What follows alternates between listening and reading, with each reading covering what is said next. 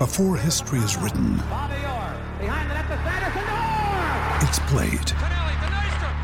Before it's frozen in time, it's fought one shift at a time.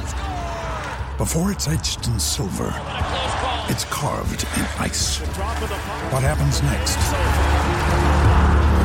will last forever. The Stanley Cup Final on A B C and E S P N Plus begins Saturday.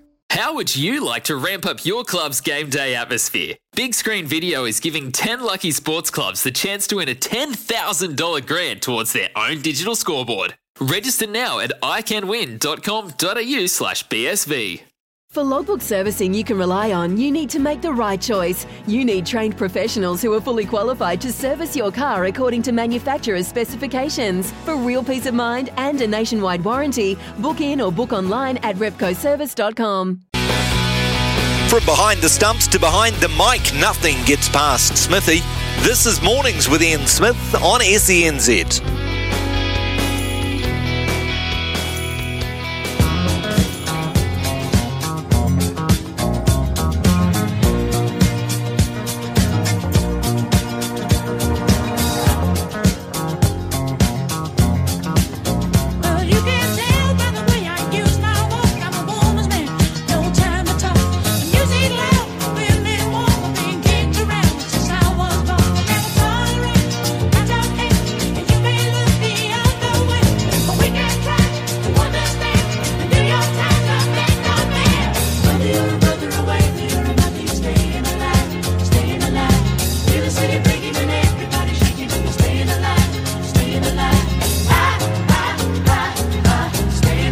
Morning to you. It's nine oh four and welcome to Mornings with Smithy. Stephen McIver in the house today, and as you know, whenever I come in and it's a Thursday, it's Disco Thursday, so get used to it. nine oh four on a Thursday. What day are we today?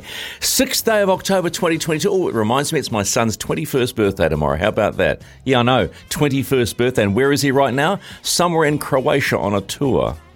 So that was his twenty-first birthday present. Let's just let's just let's just leave that one sitting there right now, shall we?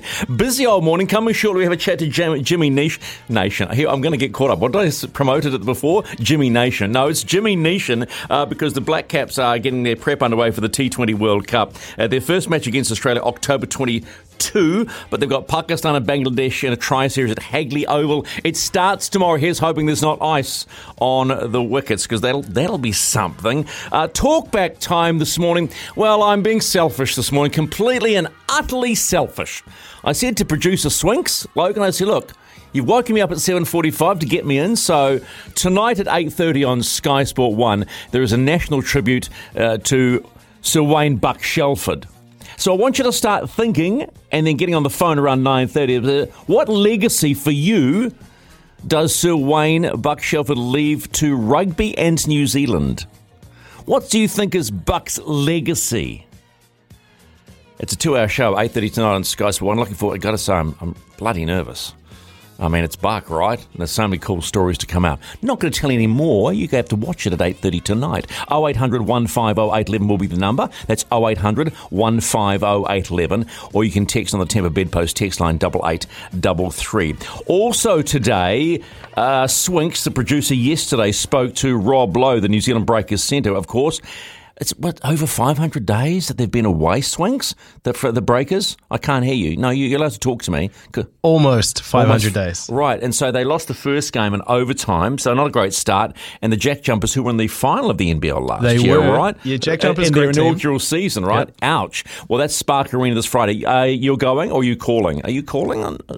yeah, sorry. I wish. I wish. No, no, I, I also wish I could go to the game, uh, oh, but I have, I have prior commitments. I, I'll tell you about it later. Later. It's a cool thing. I'll tell you about it later. the pa- okay. Wow, I'll tell you about it later, Stephen. Okay. Uh, the panel this morning with Andrew Gordy and Ross Carl. One of the subjects that will pop up will be R T S named on the wing for Auckland. I think. I think on the breakdown on Sky there was some call from just to put him where he should be. I'm. Yeah, I'm not going to. You're not going to want to know what I think about the whole R T S thing anyway. Uh, the big interview too at eleven oh four. Mike Stanley, the outgoing uh, N Z O C president, he's been thirteen years running the news. Well, but not running it, but being at the helm of the N Z O C. He's seen plenty. Uh, some stories I'm sure coming your way at eleven after eleven this morning, and And and uh, you'll have a chance to be stumped by me, which probably won't be too hard this morning since I'm I'm working on half energy and two coffees, but uh, that's how it works. It is nine oh seven, uh, time to talk to Jimmy Neesham, right? So let's just roll into this one. The Black Caps fully focused on their preps for the T twenty World Cup. It gets underway in ten days' time. That's right, ten days. In Australia too. Australia. Uh, the first match will be against uh, the Aussies themselves, October the twenty-second. But this weekend, uh, they've got that tri-series, Pakistan and Bangladesh at Hagley Oval. So uh, put your hand warmers on and get out and support the lads. That'll be something to, wow, just get you excited about it. Because it'll be a lot drier, a lot warmer in Australia. Jimmy joins us right now. Hey, mate. Uh, no Mitch Santner's face in the crowd right now. Uh, hasn't been annoying you, right? Morning, Stephen. Uh, no, not at all, actually. He's uh, he's not here yet, so um, no, he hasn't been annoying me uh, in the last couple of days. So, uh, yeah, he's uh, got the first couple of games off for, for paternal duties, so he'll join us uh, on the weekend, I think. Oh, well, prepare yourself, mate. Prepare yourself. Hey, mate, uh, off the back of that O D I series loss to Aussie, what's the vibe around the camp right now? Uh, it's good. It's fresh, you know. It's, um, you know, we had a long winter and Uh, toured a lot of different countries and sort of culminated in that Australia series, and uh, I think the lads were, were sort of pretty fatigued by the end of that, so it's been great to get home for a couple of weeks and um, recharge the batteries and see family and whatnot, and um, yeah, there's a real feeling of excitement coming into the group. It's obviously um, you know, a series down here in, in Hagley over the next uh, week or so, but it is, you know, sort of the final prep for for a world tournament, which always um, gets the guys up and buzzing. Yeah, look, you know what the social media question follows this, right? Why why can't New Zealand beat Australia? Do you think there is a, a mental block, or is it just one of those things?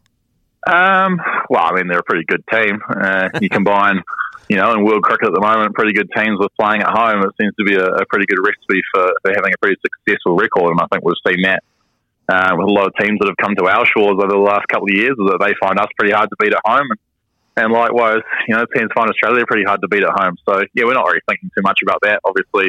Um, you know, it was good to get a little bit of experience in those conditions, you know, albeit slightly unusual conditions up in Cairns. Yeah. Um, but, yeah, we always sort of know how we go over there at the moment. No, I've got a bit of a taste of, of what the sort of conditions are going to be like. And, um, yeah, come uh, the Sydney game, first game of the tournament, um, I'm sure, you know, well, the ledger will be a zero zero um, for that game, and we've got just as much chance of toppling them as, as anyone else does. Yeah, of course. I can understand the excitement that, that comes around that. In terms of the Jimmy Neesham game, what are you looking to work on?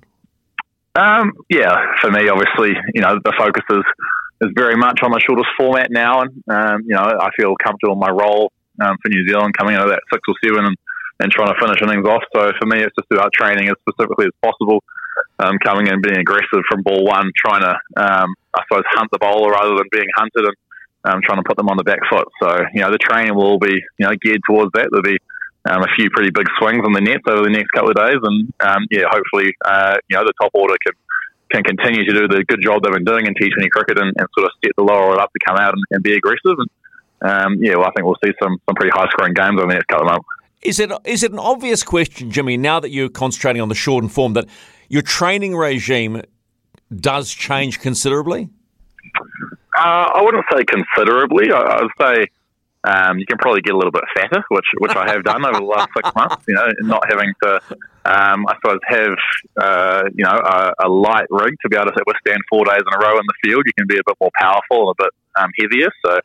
Um, I've certainly leaned into that, and I think that has really helped um, with the power hitting side of my game. Um, yeah, you can just afford to be a bit more specific with your training. You're spending a lot more time, you know, trying to hit Yorkers and, and trying to, you know, scoop and ramp and those sorts of, of odd shots that, that used to get you scolded by coaches in the past. You know, that sort of becomes a main part of your game. So uh, for me, it's just about trying to be as specific as possible. I'm trying to be as aggressive as possible and, and find myself in positions I can hit the ball hard from. That is the best excuse I can tell my wife for putting on weight. I need it, I need it for my power hitting. That's brilliant. Well, I mean, I, I I got questioned about it, and then I said, if you look at Major League Baseball, you don't see any of these, you know, big hitters, that are, you know, your Aaron Judges and those sorts of guys. None of them are small guys. You know, it's pretty basic physics that the heavier you are, you are, the more power you're going to be able to put through a ball. So um, as long as you can still get around on the field and cut off twos and stuff when you need it, then. um, yeah, as a power hitter, you certainly want to be a little bit heavier. That's brilliant. Uh, Pakistan, Bangladesh in this T twenty series. Now, as far as preparation goes for the Black Caps World Cup, what are they offering in, in terms of a challenge and preparation? Well, I mean, they're, they're both, um, you know, top T twenty sides in the world, and I think we've seen Pakistan especially have just taken England um, to the final game of a seven-match series, and, and England will definitely be one of the favourites for the tournament. So um, there's no lack of strength in either of these sides, and um, even though they're going to be uh, have a, a few cold fingers and a few cold toes, uh, like we will over the next few days, um, they'll still put up a, a really good fight and be a real good challenge. And Um, you know, I think all three teams um, in this tournament or the World Cup coming up will be looking to certainly make the semis and, and push to win the whole, tro- whole trophy. So, um, no, there's no easy beats, and it'll be a good, good hard series to um, to give us that prep that we need. Conditions are understandably cold, not perfect as a as a warm up to work in, but how will you deal with these conditions if if it is still pretty cold and dreary? Uh, yeah, well, we're not um, strangers to playing in cold conditions. I think there's been a few tests down in Dunedin over the last. Um, couple of seasons where it's been a bit chilly, so yeah, we've got the, the hand warmers out again and the thermals and that kind of thing. So I mean, it's just a case of getting on with it, basically. Um, you know, you can't really control things like the weather and the conditions and that kind of thing. So um, if anything, it's going to probably work in our favour a little bit, as we can hopefully be able to handle it a little bit better than, than teams that are used to thirty-five and forty. So um, yeah, we're not putting too much stock into it. Just you know, get out there, get warm, and, and get on with the get on with the job at hand, I guess. Is there a wicket rotation at Hagley? Or is it the same wicket? Uh, not my job, Stephen. Don't really doesn't bother me what happens with the wicket. Um, yeah, just go out there and you know try and hit the ball hard and um, yeah adapt to the service that we're presented. I think it's probably one of the benefits of, of batting six or seven is that you do get to um, get the chance to have a bit of a look at it when the top order are out there first and um, sort of make your assessment off that. I love T twenties because you can throw different individuals in and, and they can change the way a game unfolds in the blink of an eye. Ish Sodhi comes back in. How big a role do you think Ish can play in this World Cup? Oh, huge. I think um, you know, he's, I think he's on ninety-eight or ninety-nine um, T twenty international wickets. So um, he's right up there with the top of the wicket takers that we've ever seen in this country. So I mean, I think that by, by itself shows the pedigree that he has. Um, he had a huge role to play in the in the T twenty World Cup last year, and and the O D I World Cup before that in India and, and England. So, um, yeah, he's obviously a pretty experienced player for our group now. Um, missed out in Australia pretty much purely due to the conditions that we're expecting to see over there. So, um, no, nah, to have him back is, is massive for us. He's a, a real popular guy in the group. And, um, even though he scratched both of his rims on the on the curb yesterday, turning up at training, I'm oh. sure he'll be um, pretty keen to get going. Isn't that the most annoying thing, scratching your rims?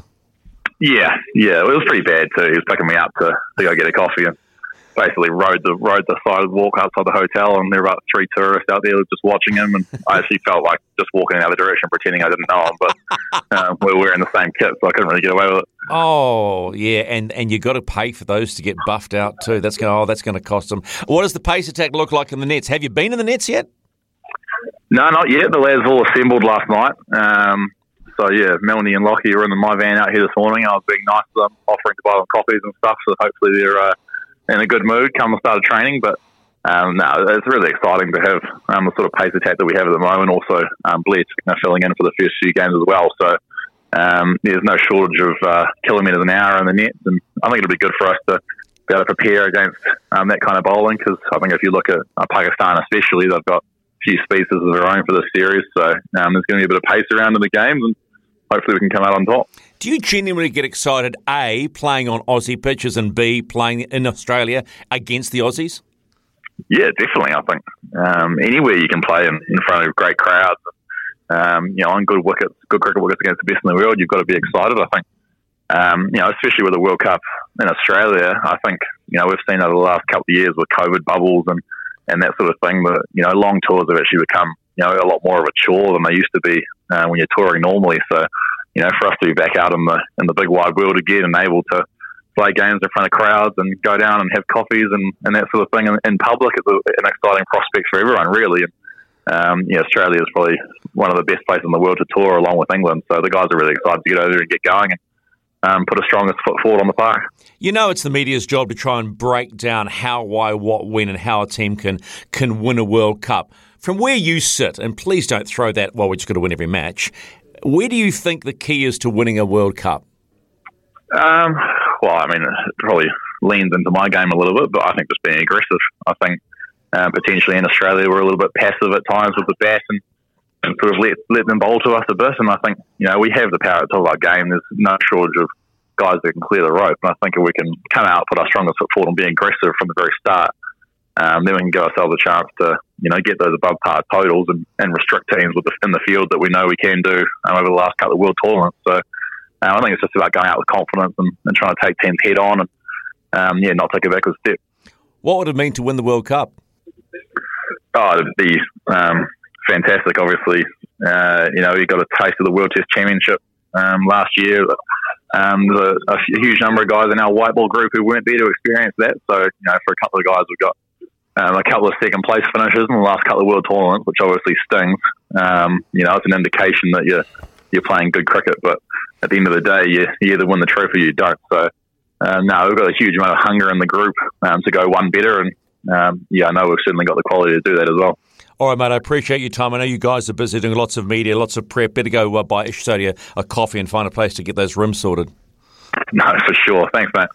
Jimmy Neesham joining us this morning on Mornings with Smithy. Stephen McIver in the house till midday today. Uh, just a reminder about the squad, the T twenty squad for the World Cup. Kane Williamson, the skipper. Tim Southee, Ish Sodhi, Mitchell Santner, uh, Glenn Phillips, Jimmy Neesham, who you just heard, Daryl Mitchell, Adam Milne, Martin Guptill, Lockie Ferguson, Devin Conway, Mark Chapman, Michael Bracewell, Trent Bolt and Finn Allen. So that'll be a lot to look forward to, won't it? Big heading smell. I love, I love the short format. I'll be blunt with you. I love the short format of cricket. Did I say love, Logan? Did I, did I did the word love come out of my mouth? You did. You must be in a, a good mood after I woke you up at quarter to eight this morning. Did I say love the short? Well, you know, I'm not a I'm not a purist, and that's why people hate sometimes when you say you're not a purist, because they don't they don't think that you're actually you, you care about the game. But I like the short form. I'm like, you know, I'm a, I'm one of these sort of like a like a Warriors supporter that, you know, comes along and loves them when they're winning. Yeah. You know, you jump in and you jump out. But sometimes when you when you see the short form, and, and I think we just that's who we are at the moment. That, you know, bang, bang, bang, I love it. And someone like Jimmy Neesham, man, he can crack. I tell you, on the one I really want to see get, get going is Martin Guptill, or as his wife calls him, Guppy, uh, because I think he's been pretty average. Yeah, yeah, no, I mean that's fair, and you know. Martin Guptill coming into his fourth uh, T twenty World Cup. Like, okay, let's play the let's play the old guy card then straight up, shall we? Well, I'm surprised it didn't come up in the interview. Yeah, yeah. I mean, a lot of a lot. There is a lot of pressure on on mm. uh, Martin Guptill in this World Cup to perform. Obviously, there's been question marks around: is he the right guy now to open the batting, or should we take a look at some of these other guys? You know, we've got younger guys coming through now. Mm. Should we be giving them a chance? And this might be his last chance to sort of really. Uh, to yeah. take it, you know? All righty. This is Mornings with Stephen this morning. It's twenty past nine. Now, in Talkback this morning, we're going to talk about Buck Shelford uh, because Buck Shelford on Sky Sport tonight, eight thirty on Sky Sport one, there was a tribute, a national tribute to Buck Shelford, which is all about celebrating inspirational New Zealanders. And I want to know from you, what do you think Buck Shelford's legacy is? Not just to the game of rugby, but also just to this country, because as we know, he suffered through a form of cancer and has bounced back through it and then put a lot more time into the health and health and welfare segment of society. So oh eight hundred, one five oh, eight one one will be the number. That's oh eight hundred, one five oh, eight one one. You can get on the text line, uh, the Temper Bedpost text line on double eight double three. Stay with us on Mornings with Smithy. This is Mornings with Ian Smith on S E N Z. nine twenty-six with Stephen McIver, oh eight hundred, one five oh, eight one one after nine thirty, which is our talkback subject about the impact and legacy that is left by Sir Wayne Buck Shelford. Graham in Christchurch has already got thoughts about that, so we'll take an early call. Morning, Graham. Oh, g'day, Stephen. How are you? Yeah, mate, I'm good. I've, I'm firing up on two coffees in successively, so I should be fine till midday, and then I should just stop. Oh, yeah, I know. You know, you can overdose on that stuff. But uh, calling from subtropical Christchurch, it's oh. the snow's not, but it's very the cold wind's like a knife through you. Yeah. How much snow is there? Oh, it's not much. I mean, yeah, it was a bit. It's it's melted, you know, on ground level a okay. lot of it, but uh, just on the top of roofs and cars this morning when I was running, I noticed it. Yeah. yeah. What, what happened to spring? What happened to spring?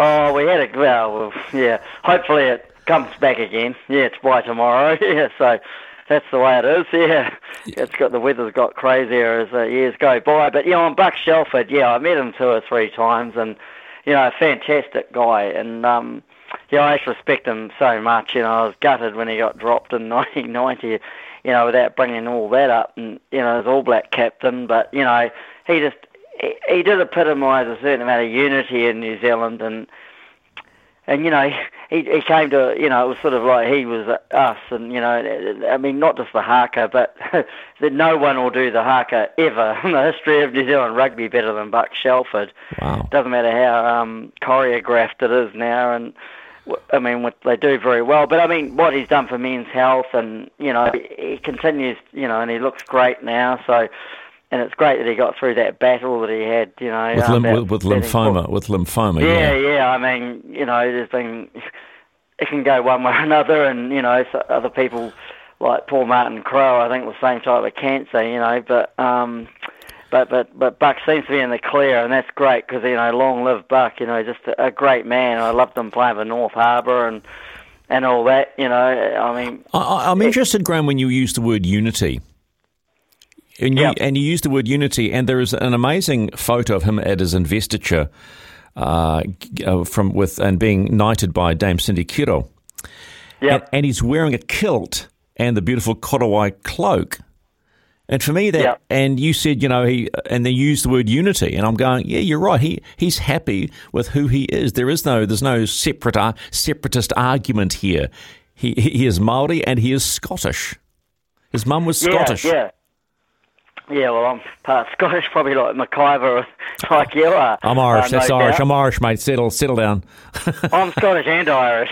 So, yeah, Irish on my mother's side, Scottish yeah. on dad's, you know, orange in the green, you know, but, um, yeah, no, um, but, yeah, no, well, that, that that's what Buck was always about. You know, I remember early on he was questioned about things, you know, that been controversial on a, on a matter of, you know, about race relations, and he always mm. said, well, I, I'm both, you know, and I... You know, and he and he's been a great promoter of Maori culture and language, you know, in in, in recent years, and you know he's proud of that. But the fact he wore that kilt, uh, you know, at his investiture, you know, says it all. And I, I think that, you know, that unifying factor that he had with with everybody, you know, and I mean, a lot of there's a lot of other people around in sport that have done that, but um, yeah. Buck Shelford, you know, you know, he's almost unique, but he's just such a Yeah, and he, he holds a place.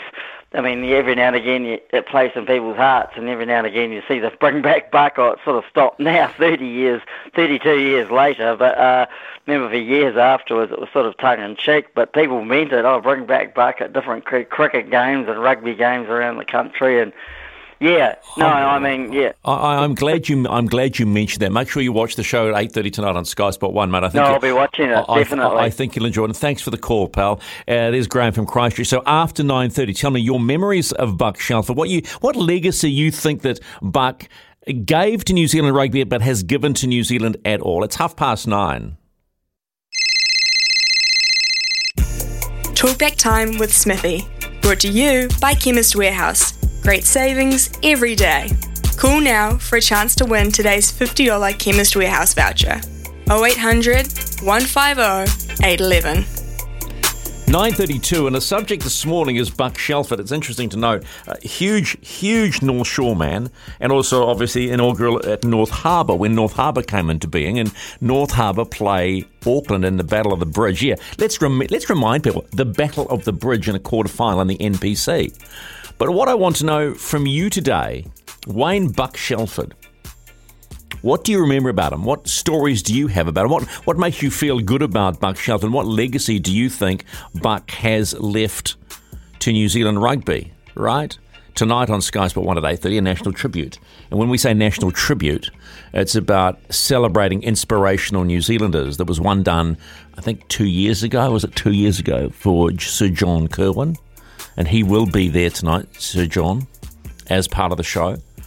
But Buck Shelford, you know, and, and Graham from Christchurch brought it up. You know, the, the whole bring back Buck thing was amazing when he was dropped in nineteen ninety, and then suddenly signs started popping up everywhere. But they didn't just pop up at rugby matches. They popped up at all sorts of places around the world, you know, uh, Olympics, Commonwealth Games. Uh, someone even said they were at a baseball game once and saw a bring back Buck sign, Kiwis living in living in America. So oh eight hundred, one five zero, eight one one. That's oh eight hundred, one five zero, eight one one.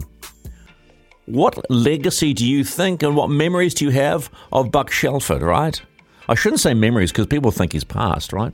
I, I saw a text, I saw a, a social media post saying, oh, didn't know he'd passed. No, he hasn't passed. It's just about that we're celebrating him celebrating him tonight. So oh eight hundred, one five oh, eight one one, that's oh eight hundred, one five oh, eight one one. And, and something that Swinks has brought up, we're going to talk about in the panel, but maybe if you want to talk about this, you know, should R T S be playing for the All Blacks?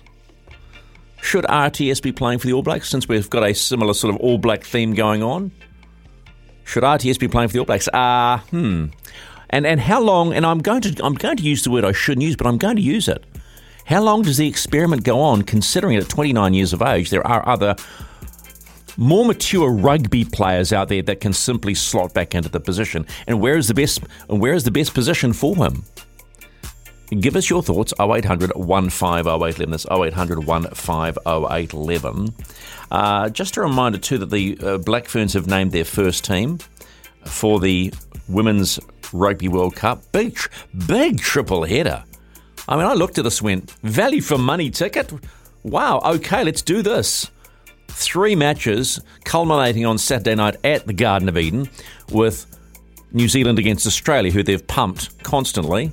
And we'd like to think they get that perfect start. Interesting reading an article by the director of women's rugby now, uh, Wayne Smith, saying they'll give it a good crack. He wants to play fast rugby, fast and furious rugby, but he knows also that the English and the French have been professional, pr- fully professional for three years now. And he's a little bit nervous about that. And he's open about it too.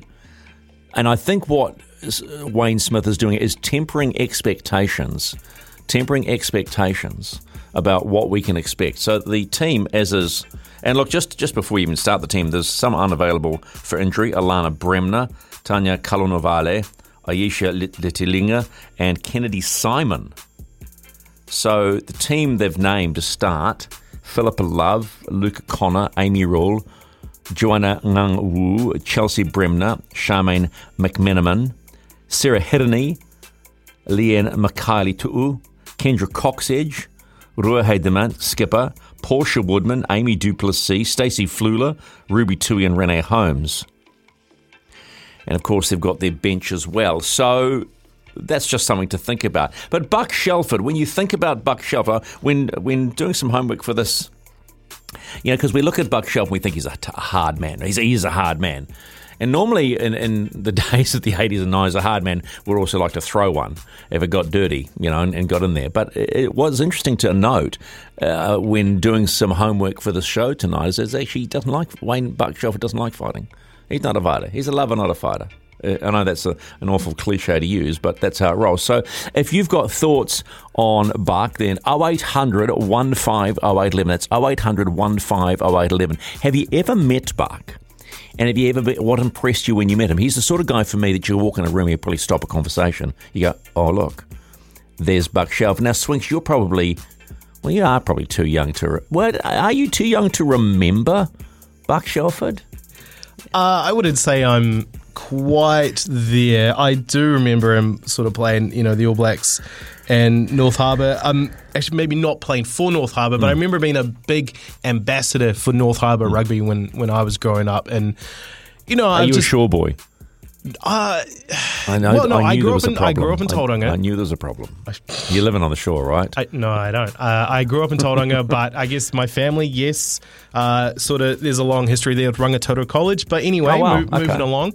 Uh, yeah, no, I had an affinity with uh, North Harbour Rugby for a while there before I switched allegiances to, uh, you know, Bay Plenty, the Bay Steamers. Yeah. Uh, and yeah, I just remember him being such a legend and the fact that he's always been so well respected and that's never changed, right? And I mean, that, so, that in itself is a legacy because so, so, so, so many things can happen so in here, someone's life. Here's the question though, how old are you? I'm thirty-six. I, oh, I, oh, are you?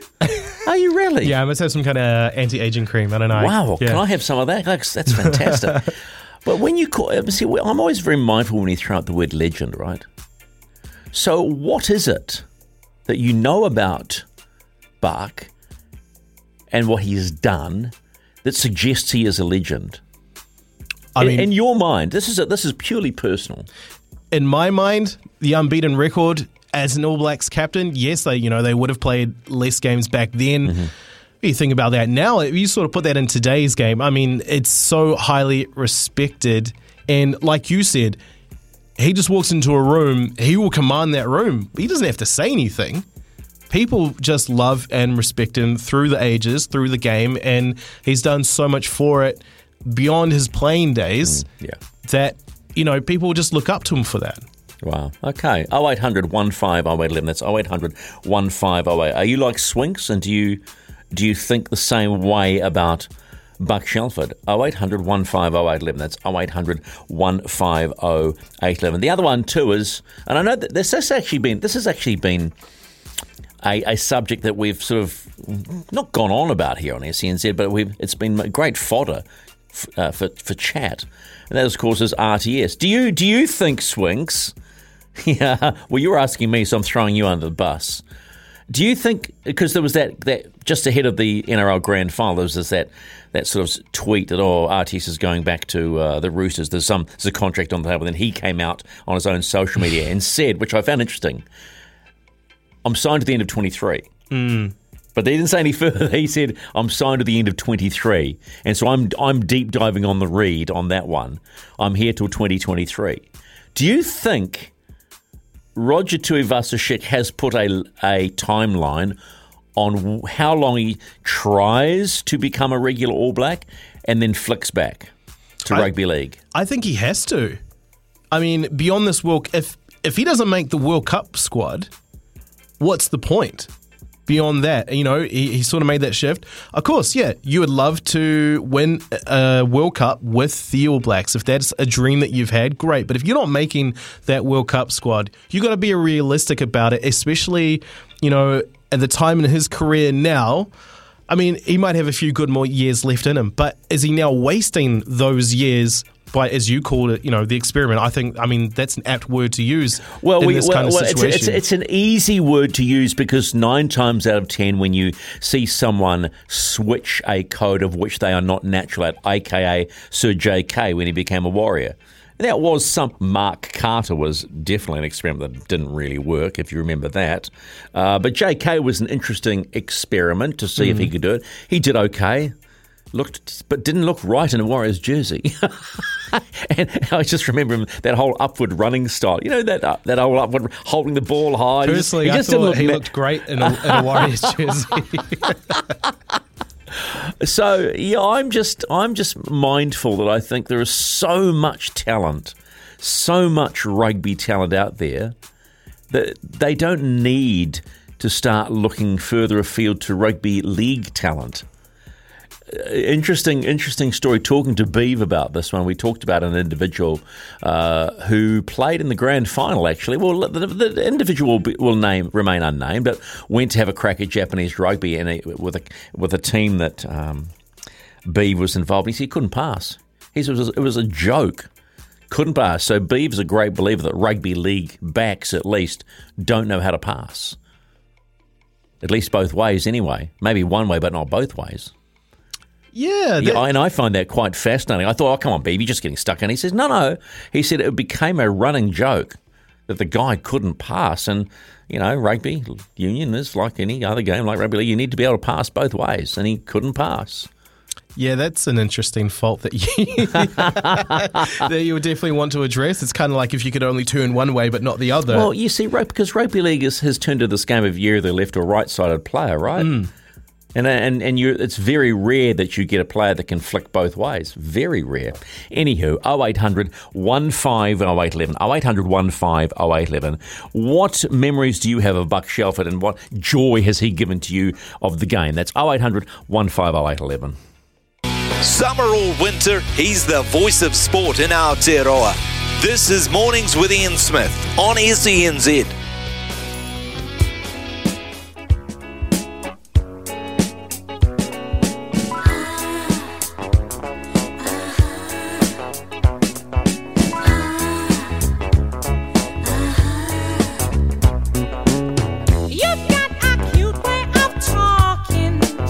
Much. You got the better of me. Probably today you have. Just snap your fingers and I'm walking.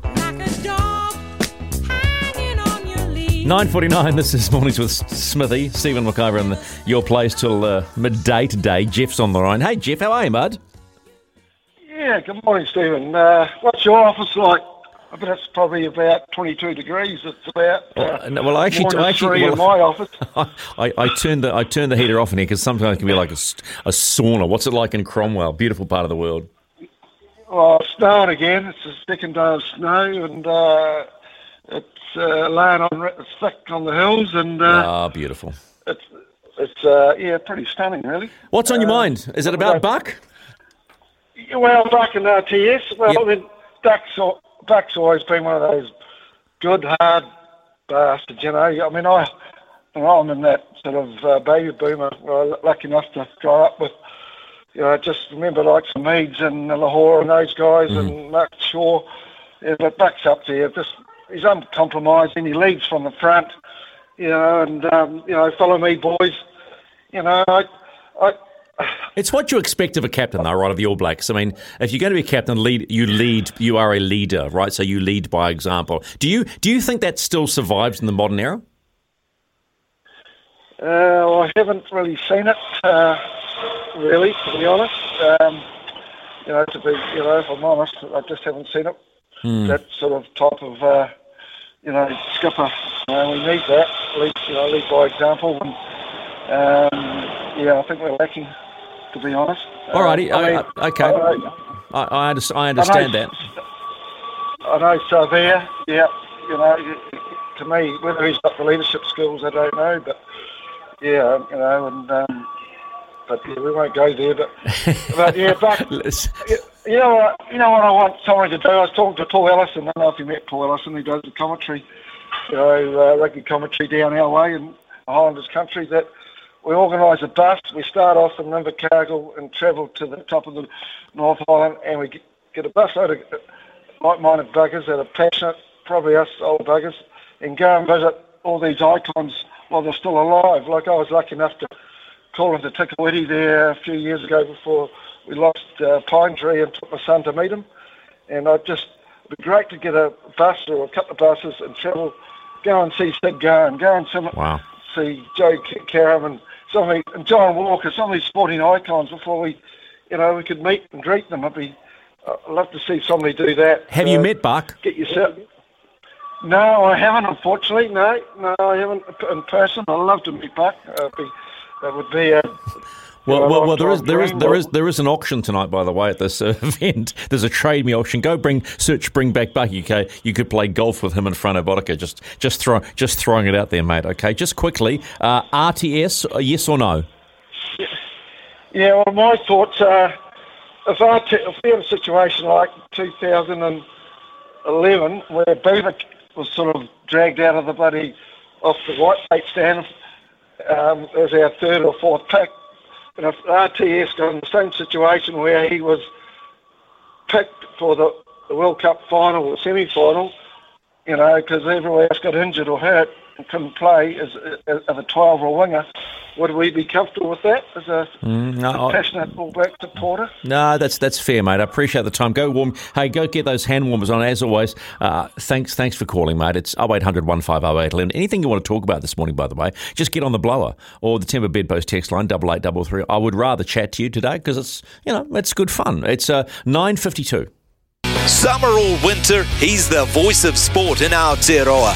This is Mornings with Ian Smith on S E N Z.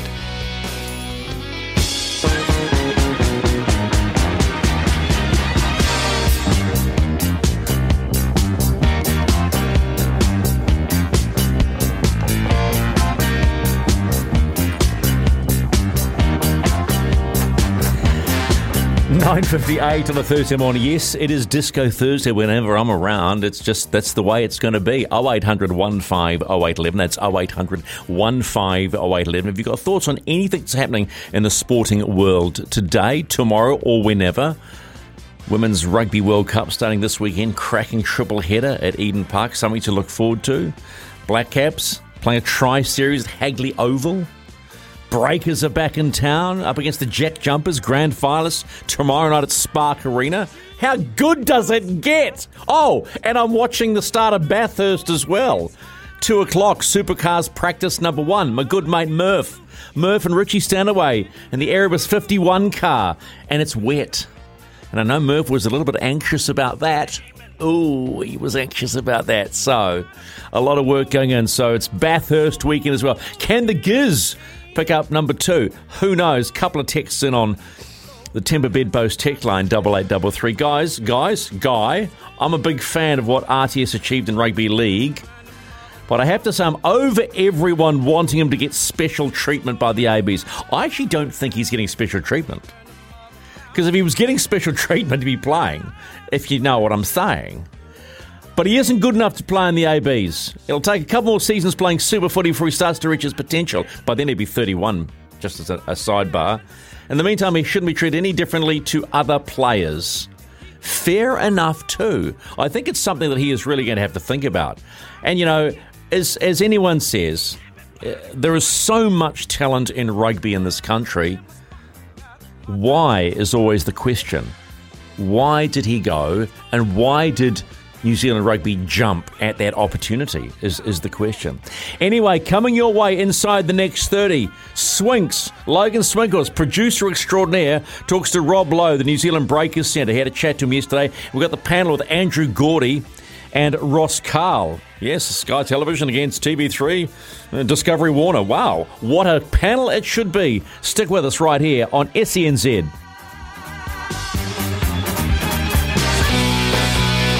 From behind the stumps to behind the mic, nothing gets past Smithy.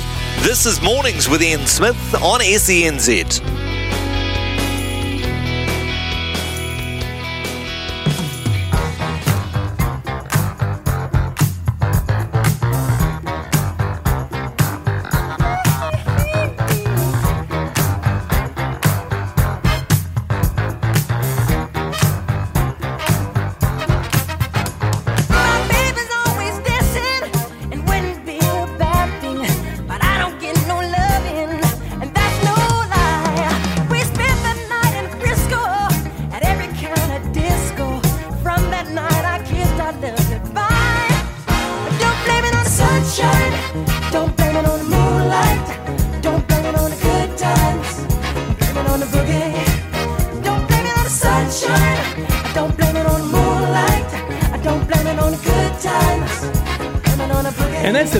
Can blame it on. Blame it on the boogie. It's ten oh four with Stephen McIver in for Smithy here on S E N Z Mornings on a cracking day, although it's not so cracking in Christchurch. Just had the call that uh, the Black Caps were training for this tri-series at Hackney over the weekend.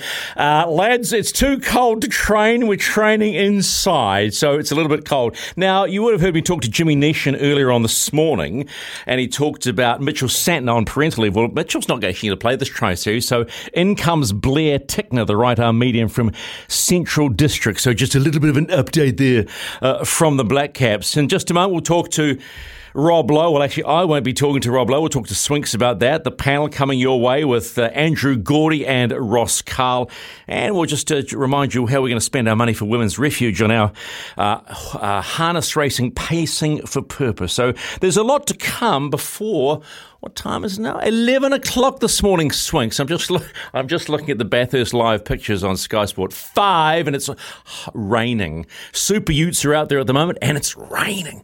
Oh, it looks ugly. Anyway, Swinks, uh, this is an exciting time for you because you love your basketball. And actually, I think everybody misses the Breakers because we know it's such a, a, a cool place to watch basketball because they give you such a v- strong fan experience. Right? They do. And I'm a little bit excited about this team this year. Don't know why. Who's the new import? Is it Barry Brown or is it... Barry Brown Junior Barry Brown Junior We spoke to Barry Brown Junior on... Um, every time I think Brown, I think James Brown. Ow! Uh, and and, and uh, he's really excited. We we He actually actually knows what thongs are. Um, um, jandals are too. He said, are they like a thong? I said, well, it's the one you wear on your feet, not underneath your trousers. So let's leave it at that. But it's an exciting time. I mean, you, you I, I know you can't... Well, actually, why aren't you going to the game? Uh, is this what you, the story you were going to tell me? Yeah, so uh, the Backyard Hockey League, which is basically the summer league in Auckland for ice hockey fans, uh, oh. they do their big fan... They, they run it basically backyard. Like the pros. Not, not a great sell when you call it backyard hockey. No, gotta, no, there's, the, there's the backyard and there's the front yard. and and it's all brought together by the Hockey House, is what they call themselves.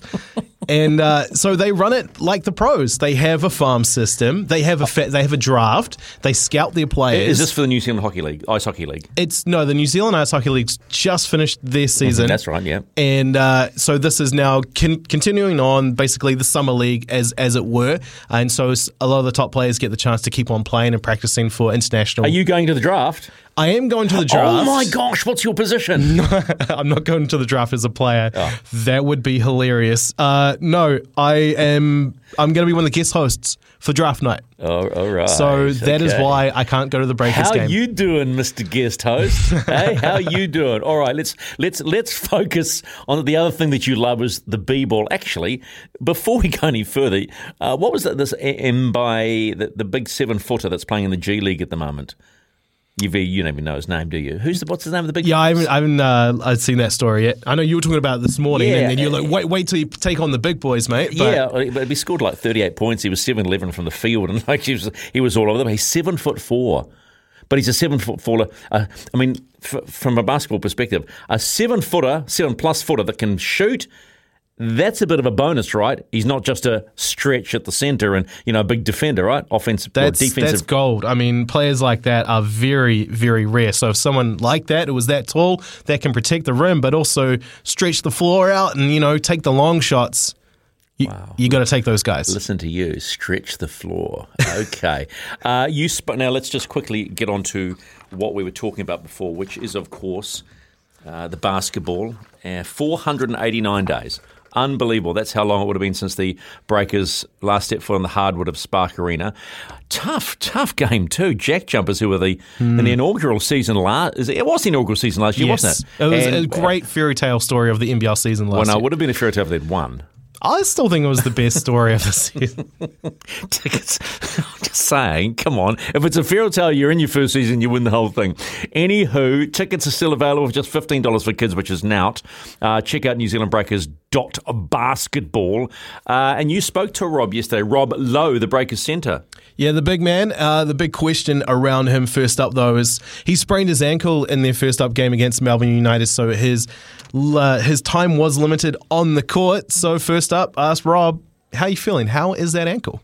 Yeah, it's it's a little swollen still, but it's uh, it's tracked pretty well. You know, um, swelled up a little bit on the flight, but um, it's under control, and hopefully I'm I'm good to go uh, Friday. Have you been able to have any court time since coming back? Uh, we actually have a, a session here in uh, a little bit, and it, it, hopefully it'll be good, and we'll get a good scout in and and, uh, and prepare for the Jack Jumpers. Nice. So, uh, of course, Melbourne United on their turf. That's a pretty tough ask to start the season. Uh, but the Breakers did force overtime in that narrow loss, and some encouraging signs out there for the fans. What did you take away from that game? Yeah, I'm just I'm I'm I'm happy with the way we played. You know, we played um, we left it all out on the floor, and, and you know we want we wanted it more on the night, but uh, unfortunately it didn't didn't come out that way. Um, obviously, pretty disappointed that we lost, but um, really really ha- happy with the signs going forward, and, and you know it's going to be a fun season. Do you feel like, even though it's one game in, do you think the Breakers are already improving upon what we saw out of the preseason blitz? Yeah, I think uh, definitely in, in the preseason, you know, it's preseason. It's time to learn and, and grow as a team. And, you know, I think we uh, we we definitely took strides while we were over in Darwin. And, and, you know, we had a good week of practice coming back before the Melbourne game. So, you know, it's just looking up, and every every day you want to be improving. So come playoffs time, uh, you're putting your best foot forward. Now, uh, you're, you're back in Auckland now, training at the familiar home base there. What's what's the vibe like uh, around the guys as you get ready for Friday night? Oh, it was just excitement. Um, you know, there's a few of us on the team that haven't, you know, haven't played at home in, in Spark Arena for two years now, and it's, you know, I'm I'm chomping at the bit to get going, and, and you know, I, I, I feel my teammates definitely are, and you know, the the boys that haven't been here before, they're excited. You know, they've heard a lot about how great the fans are, and, and you know, the, the energy in the building um, comes game time. So we're all just really excited. Um, you know, we've got a, a job to do, and that's, that's prepare for the Jack Jumpers. But um, one thing's for sure, we won't, we won't, we won't lack excitement coming into the game. I love that. Uh, of course, you know, there's some disappointment, I guess, around, you know, Tom Abercrombie not being available due to, you know, his unfortunate eye injury. Uh, how how's Tom doing this week? Uh, I haven't actually seen Tom um, since we got back from Melbourne, but um, you know, he's he's he's he's good. Um, you know, he's he's tracking along as as, as Tom would you'd, you'd not you'd expect from Tom. Um, you know, he's Benjamin Button. He looks like he gets younger every year. So um, hopefully we'll have him back on the court soon. But he's he's ever present in the locker room and always being loud and vocal and you know um, helping us helping us on. Uh, one thing I noticed with the the game against Melbourne, guys, you I know you pride yourself on rebounding and being tough on defense, but then on the other other side of things, three point shooting potentially a little bit lacking there. Is that something that you guys are going to looking to address this week?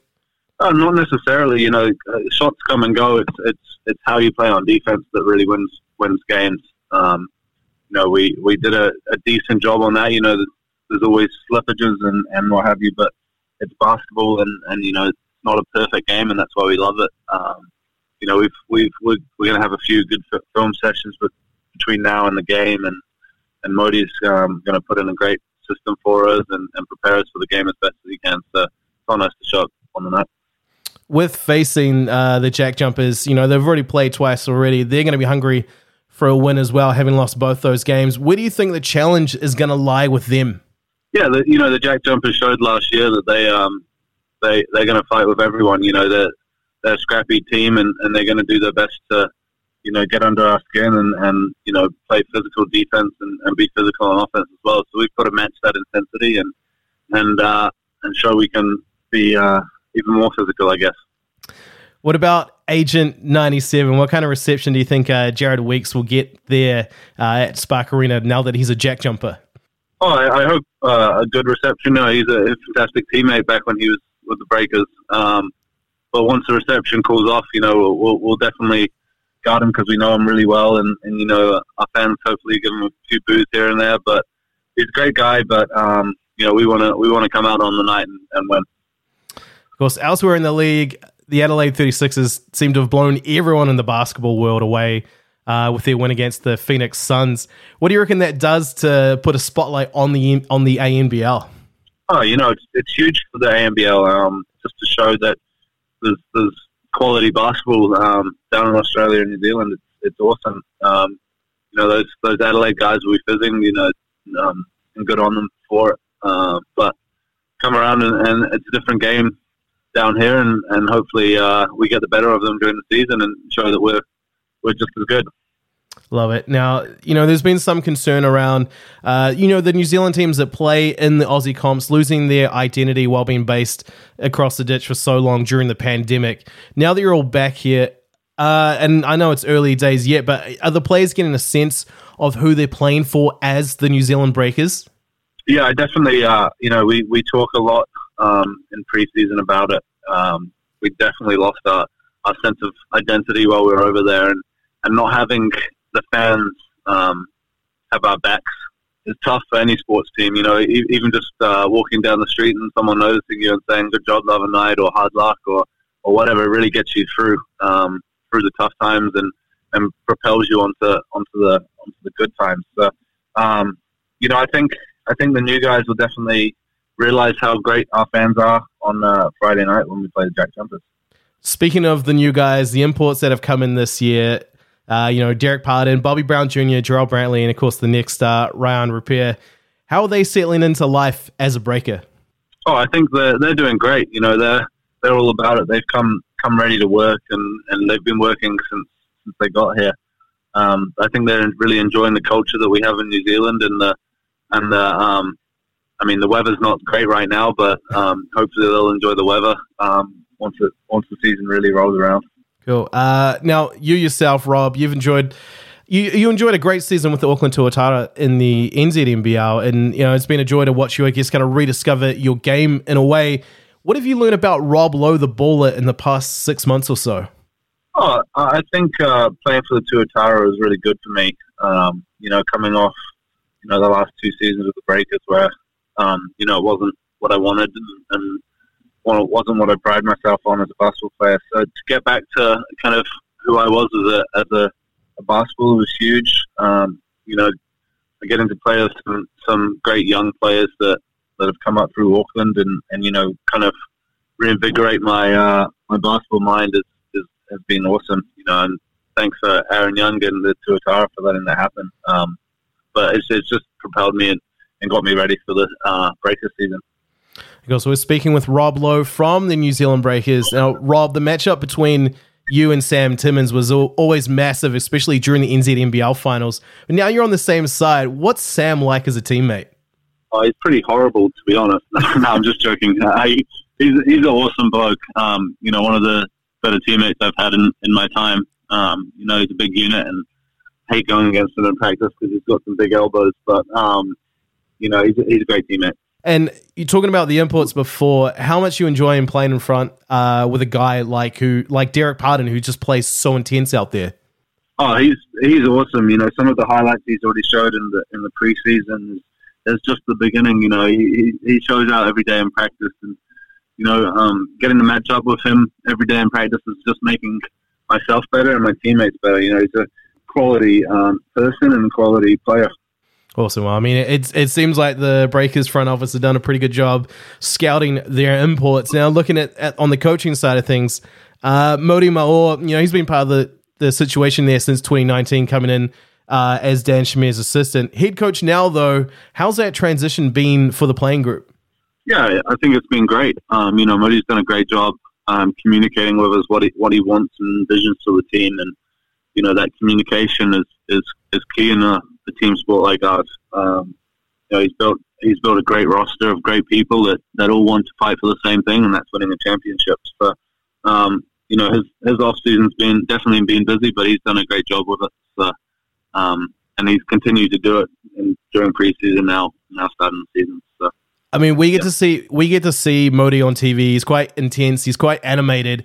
How, but for you as a player, how would you say uh, Modi's coaching style differs from Dan? Oh, uh, you know, he's a he's a very energetic vocal person, but he um he knows the game and he really knows how to get the best out of us. Um, you know, he communicates with us and and uh, lets us know what he needs and wants, and, and so all that craziness that you see on the on the floor, you know, we kind of understand it, and we uh we uh, we know what he wants and and and get the message. He gets the message through to us with it. So um, you know, he, he's he's been a really positive shift Um, from the last two years, and, and it's great to have to play under him. Awesome. Uh, just lastly from me, Rob, of course, the last season was a tough one for, for the Breakers. Uh, what's the mindset going into this N B L twenty-three campaign for you? Oh, you know, just get back to my playing, my uh, my the way I like to play basketball, and that's having fun and, and you know, doing everything I can to help help the team win. Um, you know, so far it's, it's I've, I've I've been coming in pretty. pretty positive and, and doing pretty well after the off season. So um, I'm looking to keep that form going, and, you know, I'm excited to play in front of the home crowd on, on Friday, and, and, you know, it's going to be, it's going to be a great experience. Awesome. Well, I know uh, Breaking Nation, no doubt, is looking forward to it as well. Rob Lowe, thanks so much for your time, and good luck for the rest of the season. All good. Thanks, mate. He's the voice of sport in Aotearoa. This is Mornings with Ian Smith on S E N Z. Big talk, big opinions, the panel. ten twenty-five with Stephen McIver in for Smithy this morning. Time for the panel. Oh, what goodies we have today. From Warner Discovery, otherwise known as T V three, Andrew Gordy, and from Sky Sport, Ross Carl. Morning, lads. G'day. Morning, Mac. Oh, wow. You know, the little that little chirp at the end was Gordy. Man, you're, you're, how many coffees have you had this morning, Gords? Just the one, mate. Just the one. Just happy to talk to you, mate. how many and, and how many mates can you finish into a sentence? Uh, let's get on with it. Uh, football Ferns coming back to Christchurch for the first time in thirty-one years, Gordy. This is nice. I mean, they haven't played in New Zealand, what, for New Zealand, the, the, the Football Ferns, what, four years? This is against South Korea, so this will be a bit of fun. Yeah, it's great to see, isn't it? Great to see, great to see New Zealand football uh, going to these lengths, because it's really important um, that we see, and I suppose, you know, that you allow the younger generation to see the heroes, mm. uh, both male and female, uh, playing on the home stage. And, you know, let's not forget, and I know we've got a Women's Rugby World Cup that's about to get underway, but we've got an enormous FIFA Women's World Cup that's going to be uh, hitting yep. our shores next year. So I think it's really important that we see this team uh, playing in front of us uh, to build some momentum into that tournament. Yeah. Um, so, yeah, fantastic, and, and we need to see more of it. W- wouldn't that be nice, Ross, if it was the men as well, uh, playing a lot more home fixtures? Yeah, it is a difficult thing for them, isn't it? Because with so many of their top players playing overseas in leagues that aren't necessarily visible to New Zealanders, the stars in these two international teams for New Zealand are, are basically anonymous outside of the really big stars, aren't they? So it's so important for New Zealand football to start building some profile, especially with the World Cup next year, getting people to know these people, the household names within the football Ferns teams. And in fact, for the All Whites, that's important too, because it, it is, for a team with a huge profile, the players within the team don't really have it. Yeah, Gorge, coming back to the Women's World Cup, the, the, the White Ferns, what, what I know we're early days, right? Early days. And, and being at home, you, you'd like to think there is some sort of home field advantage. But realistically, what are you expecting going forward? I know we're a little way out. Oh, look, the football Ferns, I think for them, like if they were able to get out of their group stage, I think that would be uh, an enormous success. I mean, they, you know, they haven't been, we can't say that they've been performing to their potential uh, in recent years. So I, I think, yeah, they need to make the most of that home ground advantage. Um, and the way to do that is to give them meaningful build-up matches, give them time together, and in particular time together playing on home soil, um, because if, if you don't get that opportunity to gel, I mean, it's the key that for any international football team, isn't it? They're always crying out for more time together. So it's important that New Zealand football, uh, you know, realises that, listens to that, and, and gives them a, as yeah. much opportunity, I suppose, to have time together on the pitch before this World Cup. Coming back to your point, though, about the men as well, and I, you know, let's let's be really clear here. It's important that the, the focus is on the, the football Ferns, on the on our senior women's team, especially over the next twelve months. Uh, you guys would have read the same stories as I did, the concerns that have been expressed oh. by the All Whites team, uh, especially in the wake of the two-test series against Australia. That team needs to be playing more as well. And I, and I think it's a, you know really on New Zealand football. I know you can blame uh, you know COVID and things like that, but I think this All Whites team had a fantastic opportunity to get to this year's World Cup in Qatar. Um, and they got pretty close, let, let's be honest. They got pretty close. And I, and I think uh, Danny Hay's done a fantastic job with the team. And I really can't help but feel like they've been almost ignored by New Zealand football in, in recent years. And, and I think that this All Whites team in particular, right across the board, I know there's some star names in there, obviously, the likes of Chris Wood, obviously, is, is a leading light. But you know, we've come along, this team's come a long way, and, and I think the, the stock of male professional footballers that are coming out of this country has really improved over the last five to ten years. You know, the bulk of our squad is playing regularly in Europe now, and I think New Zealand football needs to realise that they, they're going to need to invest in this team if they want to see Um, them reach their potential, which is ch- achieving genuine results on the world stage. Here, here, I am still staggered, and I apologise for calling them the White Ferns. There's too many ferns around. They are the football Ferns. Uh, but just, just quickly, Ross, I am staggered. If we're going to, we're, on the back of what Gordy has said, they haven't re-signed Danny Hay. I, I find that staggering. I think everyone's a bit staggered by that. I don't know what's happening behind closed doors there, because obviously the players are and Danny Hay is too. So Nothing. Look, it, Nothing it, is happening, Ross. Yeah. He, he hasn't had any contact with the body in twelve weeks plus. Yeah, I mean, well, that's, I suppose that says itself, isn't it? um, so, yeah, that's unfortunate. Um You know, I wonder about the length of time that you give an international coach, because it's not like a club coach. It's so hard to get players together and build formations and do all those kind of things, isn't it? I mean, I'm no football head, but it seems like the hardest coaching job in the world to be an international football coach, because access to your players in a country like New Zealand and being able to bring them together regularly yep. is just nigh on impossible. Well, it's just money. It's as simple as that. All right, I know you are a footy head, as in rugby head. We'll take a wee break, lads, have some news, come back and start talking about R T S and the Black Ferns ahead of the Women's Rugby World Cup. Big talk, big opinions, the panel. Talk, talk, live, talk to me, yeah. ten thirty-two, Andrew Gordy and Ross Carl joining me on the panel this morning. Uh, Roscoe, let's talk about the N P C and oh, the subject that I've had a number of texts in. R T S, named on the wing for Auckland. Is that is his best position? Should he be playing for the All Blacks? Give us your thoughts. Look, I think that he needs to play fourteen, and the reason I say that is because his future in the All Black jersey is in twenty-three. So he needs to build his utility value. He needs to be able to play twelve. He needs to be able to play fourteen and eleven. He needs to be able to play thirteen at a at a push. If he's going to make this All Blacks starting twenty-three come the next World Cup, it's not likely to be in the twelve jersey. If you look at the way that they're tending with their game plan, with having kicking options at twelve, the way that they, they use David Havili and, and Geordie Barrett, I'm just not sure that that's necessarily the best use of Roger Tuivasa-Shek. And if you're going to use his lightning footwork, give him a roving commission to make impact and beat players one-on-one, then maybe it is a bench role or a winger's role. So to get into that squad, he has to be versatile. And so playing on the wing right now is really key for him. In my is that enough for him, though? I mean, he's not the type of player that wants to be versatile. He's he's not the type of individual that wants to be a bench player.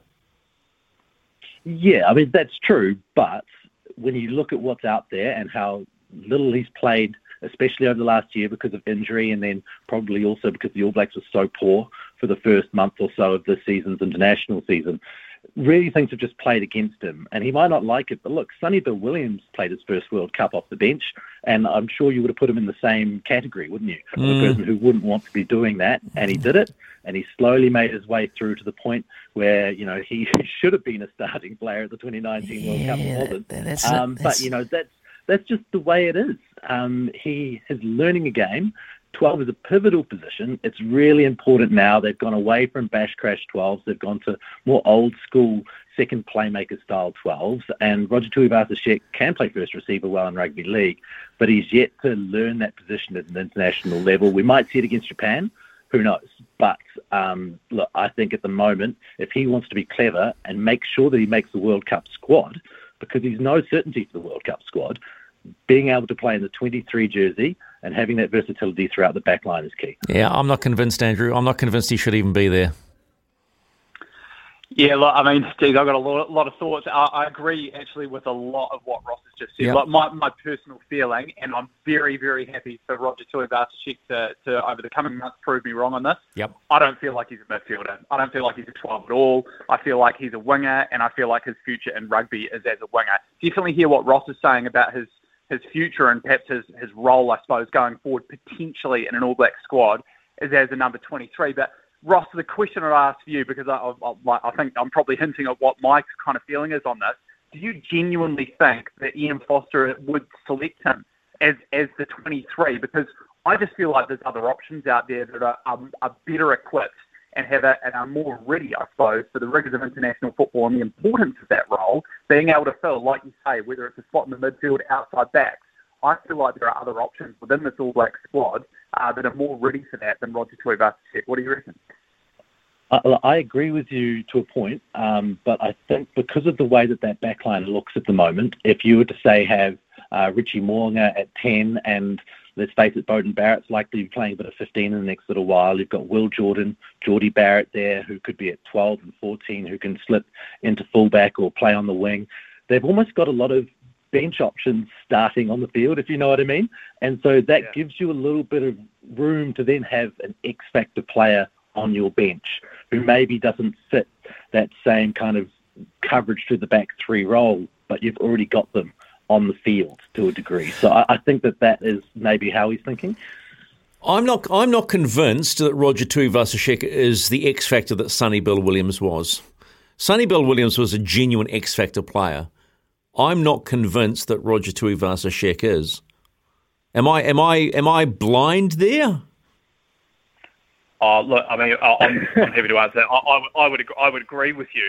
Um, you know, Sonny Bill Williams is a, is a He was a special. What, he what was a special. He, he was a freak. He was a freak, mate. There's, there's no question about it. He was a freak. He was a once in a in a generation player. He was unique in so many ways.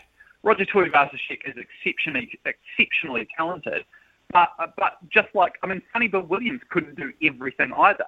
And I think Roger Tuivasa-Shek has has incredible feet. He's got blistering speed. Um, he's he's shown all of these things during a, an outstanding an outstanding hmm. rugby league career. But I just think, like Ross has alluded to, I think the skill set that's required to play at twelve, I mean, even at N P C level, let alone international level, I, I just don't think Roger is going to get up to speed that quickly. And especially, like, Roger Tuivasa-Shek hasn't been playing rugby, and now he's got the opportunity to play rugby for Auckland, and they're moving him away from twelve. So I think this idea that he's going to continue his learning to be able to, to develop the skill set required to be a twelve, where is he going to learn that? Because he can't learn it um, what by watching. You know, you've got to do it. And that's no fair play to all. I think we'll leave that one alone because the, the text line loves loves this one. One more thing, Steve. Oh, so, just just talk, just talking about the sorry, Stephen. Just talking about the winger aspect, because we're going to see him at, in the midfield next year for the Blues. And the reason we're going to see him in the midfield for the Blues next year is that Caleb Clark and Talaia are the two form wingers um, in Super Rugby. And so when you look at that and you look at the other options at the Blues, he will be playing twelve for the Blues next year. So we're going to see more of him there. All right, no, not nice, nice balancing argument. Let's turn on to the N R L, and uh, let me just let me just finish this argument by saying this: I don't think Roger Tuivasa-Shek would be playing rugby if he had not been at the Warriors. If he'd been another club, he would still be playing rugby league. I'll let that one simmer and percolate with you. Uh, speaking of the Warriors, Josh Curran off-season looks like he's been involved and has been involved in an incident in Port Macquarie. The integrity unit's looking at it. Now New South Wales are looking at it. And Gordy, uh, oh, surprise, surprise when it comes to post-season rugby league, right? Yeah, it's, I mean, none of this is surprising. It's a, I'm not sort of saying none of it's surprising in terms of Josh Curran specifically. I don't know the guy. Oh no, no, no! I'm not. Tra- I'm not. I'm not. Re- I'm not referencing the individual. I'm just referencing another headline. That's right. Yeah, and and we come to expect this from rugby league, don't we? And and you know, in that sense, it's no surprise. And look, it's a headache, obviously, for Cameron George and the Warriors uh, looking to deal with this.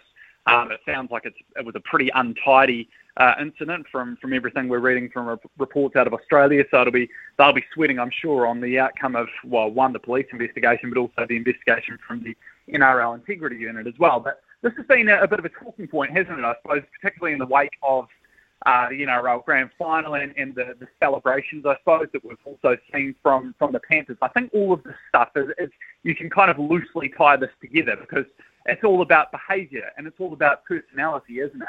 And uh, I, there's been a lot of interesting comment, a lot of it from Paul Kent. You know, he obviously doesn't like, um, you know, the Panthers players, uh, you know, showing their personality and um, what did he say? They're acting like sixteen-year-old boys.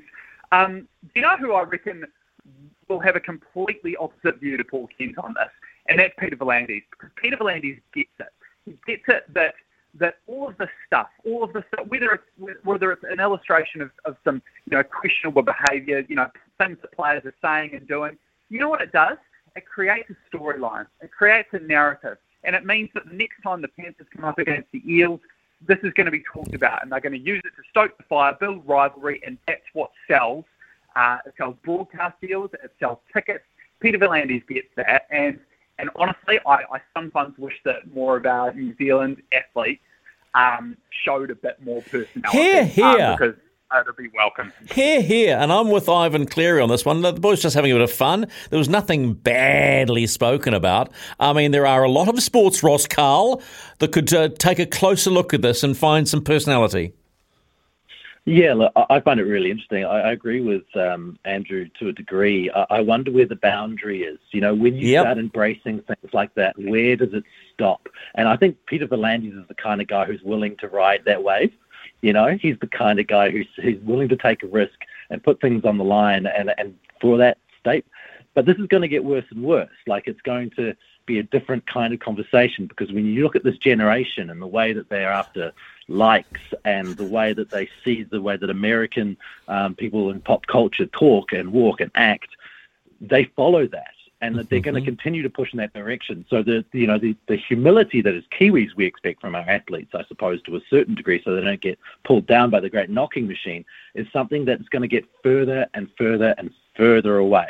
And people are going to have to get used to that. And at some point, someone's going to cross the line big time. It's a generation. And, it's a generational thing, though, Ross. Right? You know, this whole idea of, yeah. as you say, about the. And I'm with you on the tall poppy. I think we're the worst tall poppies in the world. But I think it's a generational thing. You talk about that looking at American pop culture, and I'm so in tune with that when you're when you're talking about that. But the one thing I do get with V'landys, your argument about V'landys, Andrew, and, and this is the key. He knows one thing that sells the game, not just the product. It's about the fans, and the fans. Some might not like it, but they love it.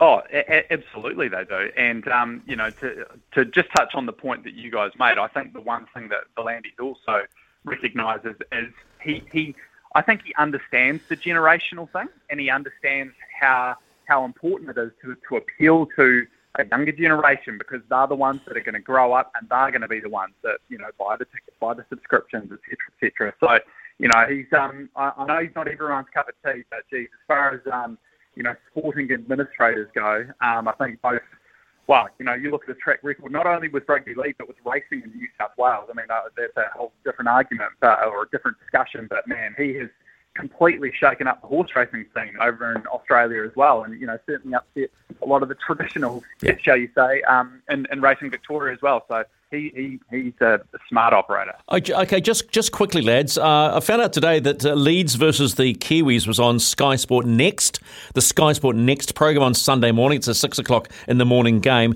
Uh, and it's a nice tribute to uh, Thomas Lulawai. Thomas Lulawai is going to play, going to skipper the team in, in his final, final game before he takes over an assistant coaching role uh, for Wigan. Uh, ni- nice thought, right, Ross?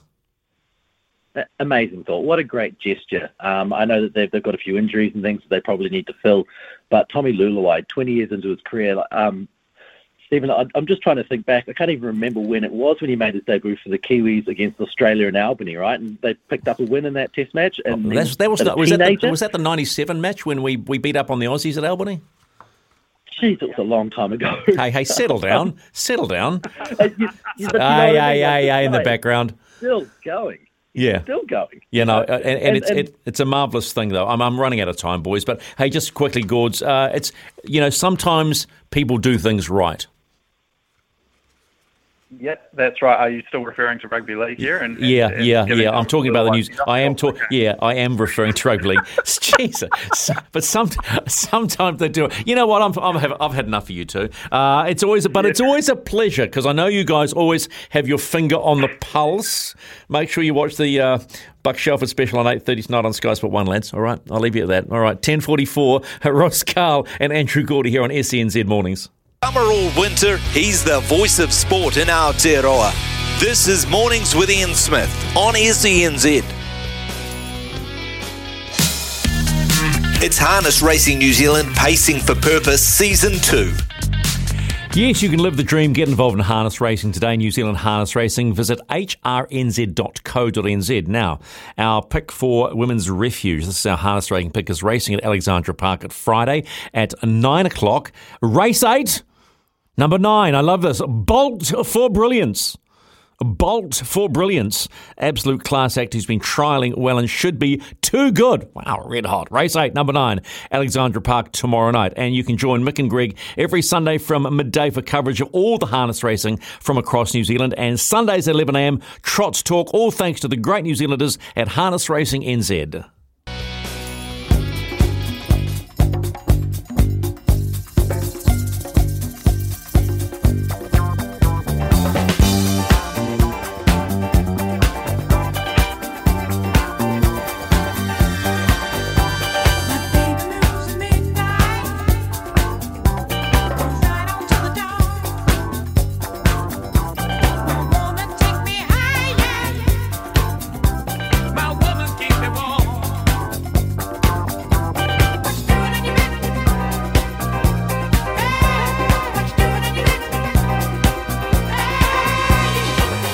ten fifty-six in the morning, and it's time for a T A B odds update. Bet live on your favourite sports. Download the T A B app today. Uh, Paul Mawati joins us. Hey, buddy. G'day, Stephen. How are you? Yeah, I- I'm good, thanks. Uh, were you surprised at that grand final win uh, the pl- uh, last Sunday? No, not at all. Um, Penrith have been pretty much the best team uh, throughout the whole season, and, and they've had to play without a number of key players as well. Cleary's been out. Uh, Luai's been out, To'o was out uh, towards the beginning of the season, but they were just um, too good. And um, if we look at the lower grades and all their wins there, the club looks in very, very good health for the next five or six years to come. It sounds very busy behind you. Have you got a busy day today? Oh, it's crazy here. I can tell you that right now, Stephen. Uh, the bookies are working away on a number of different things. Um, and I'm just having a look at a couple of the boosted odds markets that they've got open at the moment. And one of them you'll be really interested in. Uh, it's on the Bathurst one thousand. They've boosted Shane Van Gisbergen mm-hmm. and Garth Tander from four dollars out to five dollars to win the Bathurst. Oh, that's silly uh, money. Oh, that, that's silly money. Well, it's in the, in the sense it's great, okay, as an odd, right, as a boosted odd, because they go on as yeah. red-hot favourites. But as I said to Murph on Sky Speed this week, and I've said it to him before, Bathurst decides, the mountain decides, and with the wet weather they've got right now, and it's forecast to be wet for the race, it's going to be incredibly interesting to see how that one shakes down. Well, is there someone further down the uh, list that you've got Ke- your eye on? Cameron Waters of, and James uh, Cameron Waters and James Moffat in the Tickford racing Moffat. car. Uh, well, yeah, yeah. Uh, Cameron Waters obviously in the the uh, the Mustang. That's the Monster Mustang. That is the one you should keep an eye on. Definitely, I think that is one of the one of the ones that uh, he's what seconded for the last two occasions at Bathurst. Uh, and but but you know what? Anything could happen. Anything. I mean, Murph's not giving himself a chance because he said, quote, I'll just be tooling around and Richie Stanaway will be doing, will be doing all the hard work, which he will be because Murph is the co-driver. I mean, G T and uh, the Giz are red hot favourites, red hot, but anything can happen. Anything. So. Wow.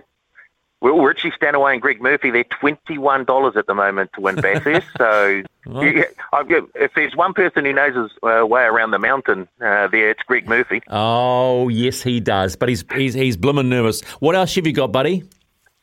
Uh, well, the Women's Rugby mm. World Cup mm. uh, starts here on Saturday with a triple header up there in Auckland. Uh, we've got all the markets open for those first-round games. Um, the French women are red-hot favourites against the South African women. Uh, the English, who are the favourites to win the tournament, they're um, almost unbackable against the Fijians.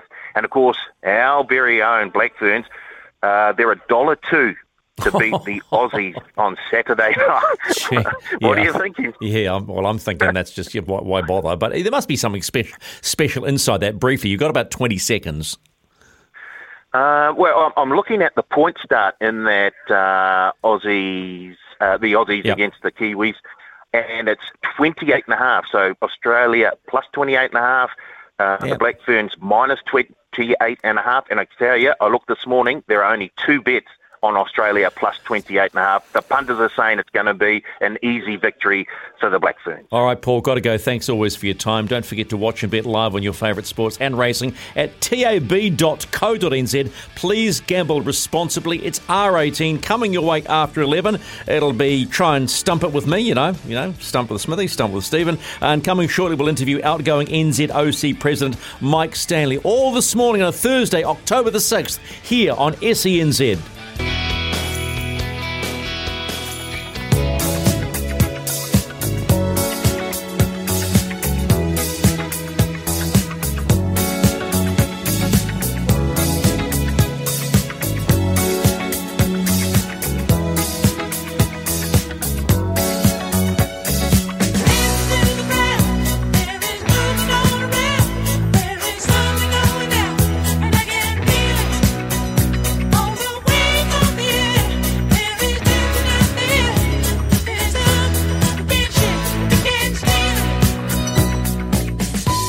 eleven oh four on S E N Z this Thursday morning nationwide around New Zealand and also in Australia. You can use the S E N or S E N Z app. You can call on oh eight hundred, one five oh, eight one one or text us on the Temper Bedpost text line. Well, a part of the furniture in the New Zealand Olympic Committee has finally called it time. Well, he's had three terms as the N Z O C president. He's one of the good guys in the world of sport, and it's not often you can say one of the good guys.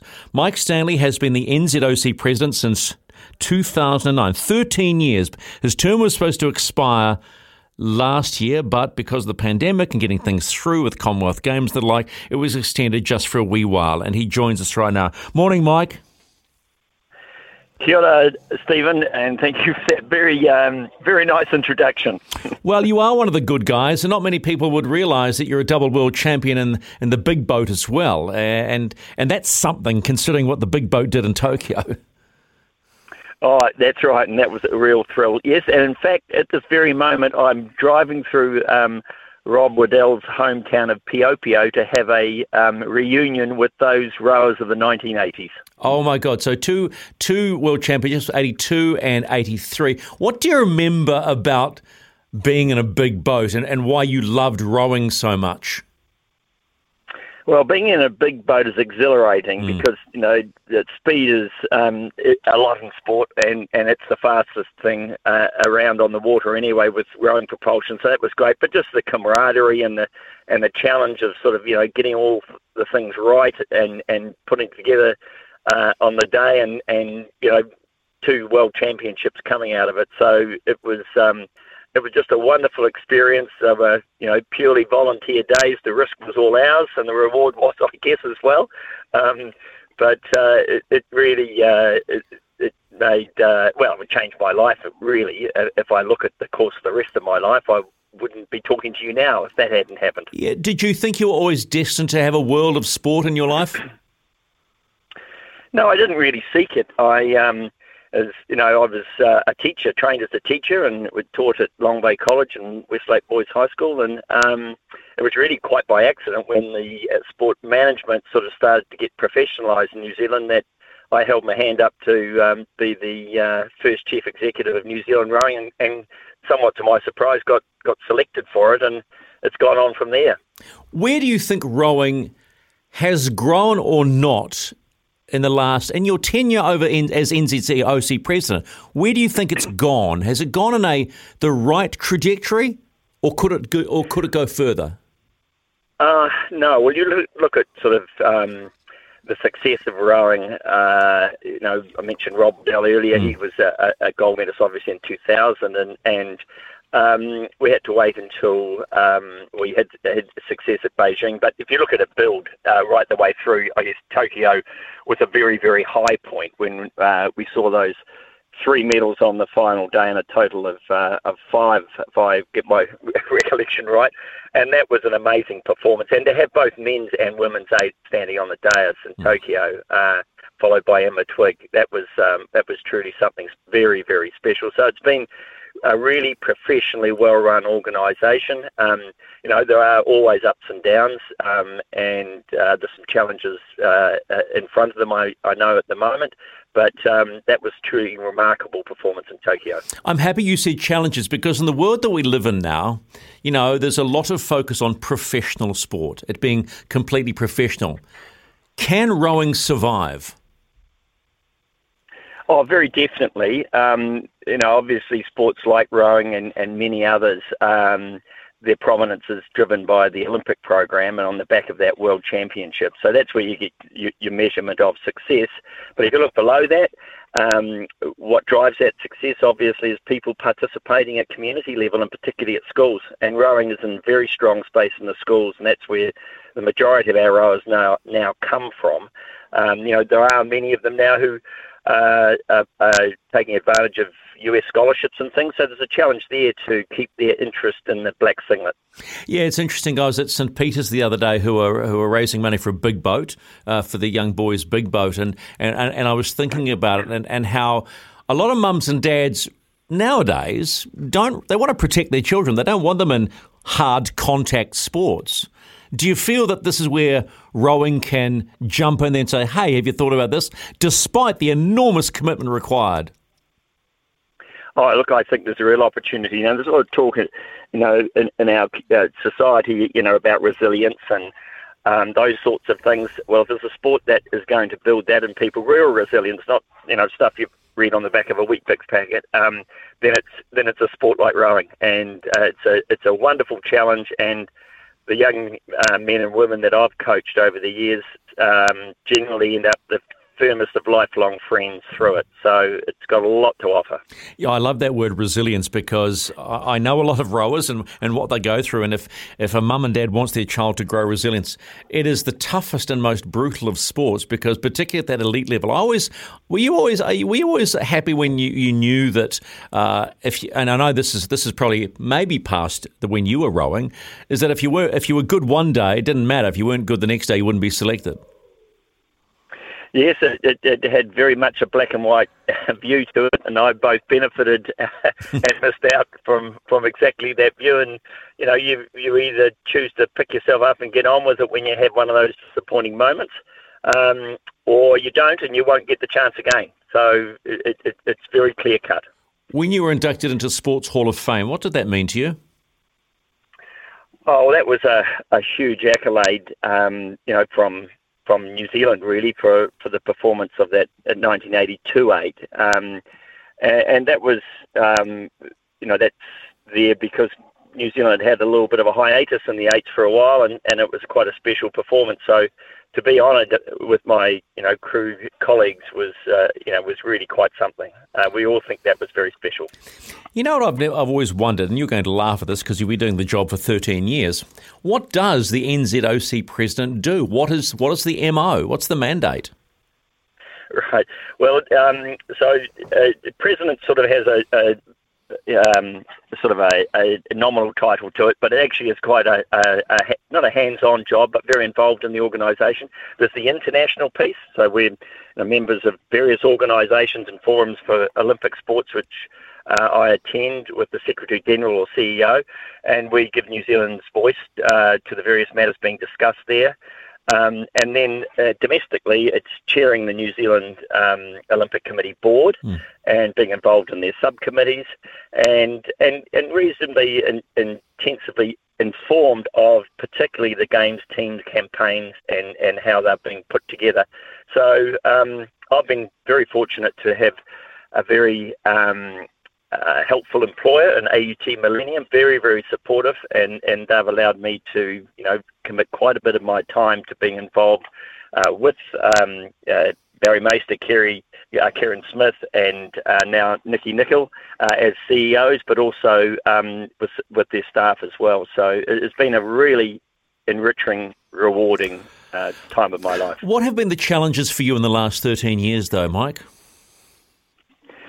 Well, the challenge that... Um, That you know, if you look at the uh, where New Zealand was sort of in the early two thousands, was to, was to get you know teams our our athletes um, onto the start line in really good shape. So that's been done through uh, uh, big investment from successive governments, uh, creation of High Performance Sport New Zealand, and our very very strong relationship with them, and making sure that when the athletes come into our teams, they um, are welcomed, they are solidified in their um, in in their one team um, view of it, and they're given the very, very best opportunity to perform on the day. So that's getting that whole Games team environment right. But if you look at wider across the organisation, resourcing is always a big issue. So you know, we have to have a significant um, commercial um, program in order to be able to help uh, fund our Games teams and our organisation. And then one of the things that I'm very proud of is... is um, the way that we have uh, embraced the full New Zealand whakapapa and uh, and tikanga, and, and just how strongly that resonates uh, through our teams and our organisation. Have you felt at times, with particularly from a government level, that you've had to be a salesman for sport? Um, yes and no. I think the best salespeople for sport are our athletes, and I just want to salute them for the way that they represent us on and off the field of play. There are some remarkable people amongst there, and we're going to see some of them on the sports, uh, on the rugby rugby fields uh, in the next few weeks, um, showing just what fine people they are. Uh, so I think they are our best salespeople, and we have a great ambassador program that goes out into schools and talks to kids about sport. Yes, at times, you know, there was the sort of um, inspection of sport and whether it's doing the right things, and the conversations around uh, is it developing people in the right way and the right attitudes and the right behaviours, and then is sport actually be re- being responsible to the athletes in the way um, they are allowing them to participate in in the conversation around sport and, and what sport should look like today and the issues that face them. So they are the sorts of things um, that doesn't quite answer your question, Stephen, but that run through my mind. What do you think is the biggest issue facing Olympic sport at the moment? Well, you know, the Olympic um, is, Olympics are a, a juggernaut. They are a, a huge event, massively complex to organise, very expensive, uh, and um, up until recently, there seemed to be a dwindling uh, number of uh, cities that yeah. were willing to take them on because of that. But um, that's that, uh, that's actually becoming clearer, I think. Um, so that's one issue that probably uh, is is taken care of. I think it, it is the, the the value you know proposition of highly competitive, high performance sport, and and just its um, its development of athletes and the allowing of the athlete voice. And the other one that's niggling away in there, of course, is the is the whole um, ethical issues around uh, uh, doping and also around sports betting. Those two things uh, uh, need to be constantly watched. Yes, and not not a lot changes really. Uh, I, I would, you've said that the Olympic movement is a juggernaut. Can you give it put into context when you go to these Olympic conferences and all the delegates are there together? How large are these conferences? I mean, what's involved? Well, there's two hundred and five Olympic nations, as I understand it, so they are able to send at least two representatives. Some of them send more than that, of course, because they have, um, you know, pretty significant organisations that have uh, in- international relations directors and all that sort of thing. Um, and they last generally for several days. Um, they have some workshopping of them of key issues that um, the I O C, or in our case, we also engage with Oceania National Olympic Committees, um, and we talk about those issues. And of course, they have the, the procedural things of annual meetings and, and those sorts of things to to you know make decisions around office holders and um, finances and, and all those sort of mundane things. So. Um, you know, they, they, if I'm critical of them, they can be a, a little bit of a talk fest and people popping up their manifestos, but um, they are an opportunity for the Olympic family to get together and to have some, you know, good discussions around some key topics. Do you do you think New Zealanders and the world underestimate the power of the Olympic movement? No, I don't think so. I think that, you know, we see the viewing figures and things. New Zealanders get hugely engaged with the Olympic Games, and by the way, they do with the Commonwealth Games as well, which is which is a, is also within our mandate. And that, that's actually for a, a, an organisation our size, that's actually quite um, rare in the world of sport. Usually, they are quite separate organisations, like they are in Australia. But we we we bridge cro- across both of them, which presents its own challenges. Um, no, I, I, you know, I think once the game's are on, people realise just how big it is and just how hard it is uh, to be successful in that sort of arena. Probably between times, I think they miss. Um, it's it's easy to sort of uh, not understand uh, their mandate. You know, we have these issues like doping, and we currently have got this Russian issue. Um, and uh, the president is is very keen to remind us all that you know the Olympics is about. Um, getting people to get together, uniting through sport, mm. and to help make a peaceful world. We do it through having athletes of all different um, views and ideas and nationalities come together to compete against each other and to understand each other a little better through it. Yeah, I, I love that line, united through sport. thirteen years, what's your best memory? Well, there's so many of them. there, there must there must be one that stands out, and if it's a rowing one, I completely understand. Yeah, yeah, well, I'd probably def- I'll default to um, that day in Tokyo when we won three uh, three medals, two two and two and eights, gold and a, a silver, and and the and the gold to Emma. Um, and staying with rowing, that totally improbable win of uh, Nathan Cohen and Joe Sullivan in London, oh, yeah. uh, where they looked yeah. to be out the back door and came roaring back and actually won by clear water. I haven't seen anything quite like that before. Some of these guys and gals have big engines in, in, in those boats. If there was one individual, one individual, and it doesn't have to be a New Zealander, that has has stood for you as a beacon of the Olympic movement, who would that be? That is a really tricky question. It does. Okay, so if it's if it's if it's uh, one, it could be two. I mean, you know, there are there are athletes of generations, Mike, and you go, yep. I understand that completely. Is there anyone or any few athletes that you've gone, they totally symbolise what the Olympic movement's about? Well, I think, um, you know, Usain Bolt probably in, in, in some respects because he's um, was is just such a superstar and was also so likeable. We hosted him at A U T Millennium. I still have a seat with Usain on the back of it because he had to have his own seat. But he wasn't like that at all. He was exactly like someone who'd grown up in, you know, or he grew up in a Commonwealth country, so he knew cricket and he played cricket and he talked the same language as we did. And here's the, you know, this wonderful sprinter from Jamaica. So he was a, um, the, the memory of him does stay in my mind. But I, I also, I think domestically, um, you know, I've mentioned Barry Maister and, and Kieran Smith as long-term C E Os for New Zealand Olympic Com- Committee, and I, I relied on them as well a lot in, in order to be able to uh, do my job, and, and we formed a, a great team. Well, Mike, I know from my experiences working with you, uh, you are one of the good guys. I know I used that in my introduction to you, and I know that they're now going to have to split the role because the job is so great. But I will just simply say this: thank you, thank you for being a leader in the in, in this particular field, but also for just doing your job with humility and and grace, and just being a good bugger. Hey, well, thank you, Stephen. If I can, I can just sort of finish with. I just want to um, salute our wonderful athletes and, and um, what they do on and off the field, and also to the New Zealand um, uh, Olympic Committee team, the board, and, and that group of people who've been wonderful to be a part of a team with. Go and enjoy that reunion, mate. Okay, cheers, Stephen. Thanks, Mike. Mike Stanley, double Olympic, uh, double world champion in the rowing eight in eighty-two and eighty-three, and now has done his time as the N Z O C president, which uh, they're going to have to now split into two different individuals. How about that? Uh, look, I just got a text in too, and I, I will give this a plug. It comes from hawkesbayrowing.co.nz forward slash going for gold. They're celebrating their own two Olympic uh, uh, gold medalists at Tokyo.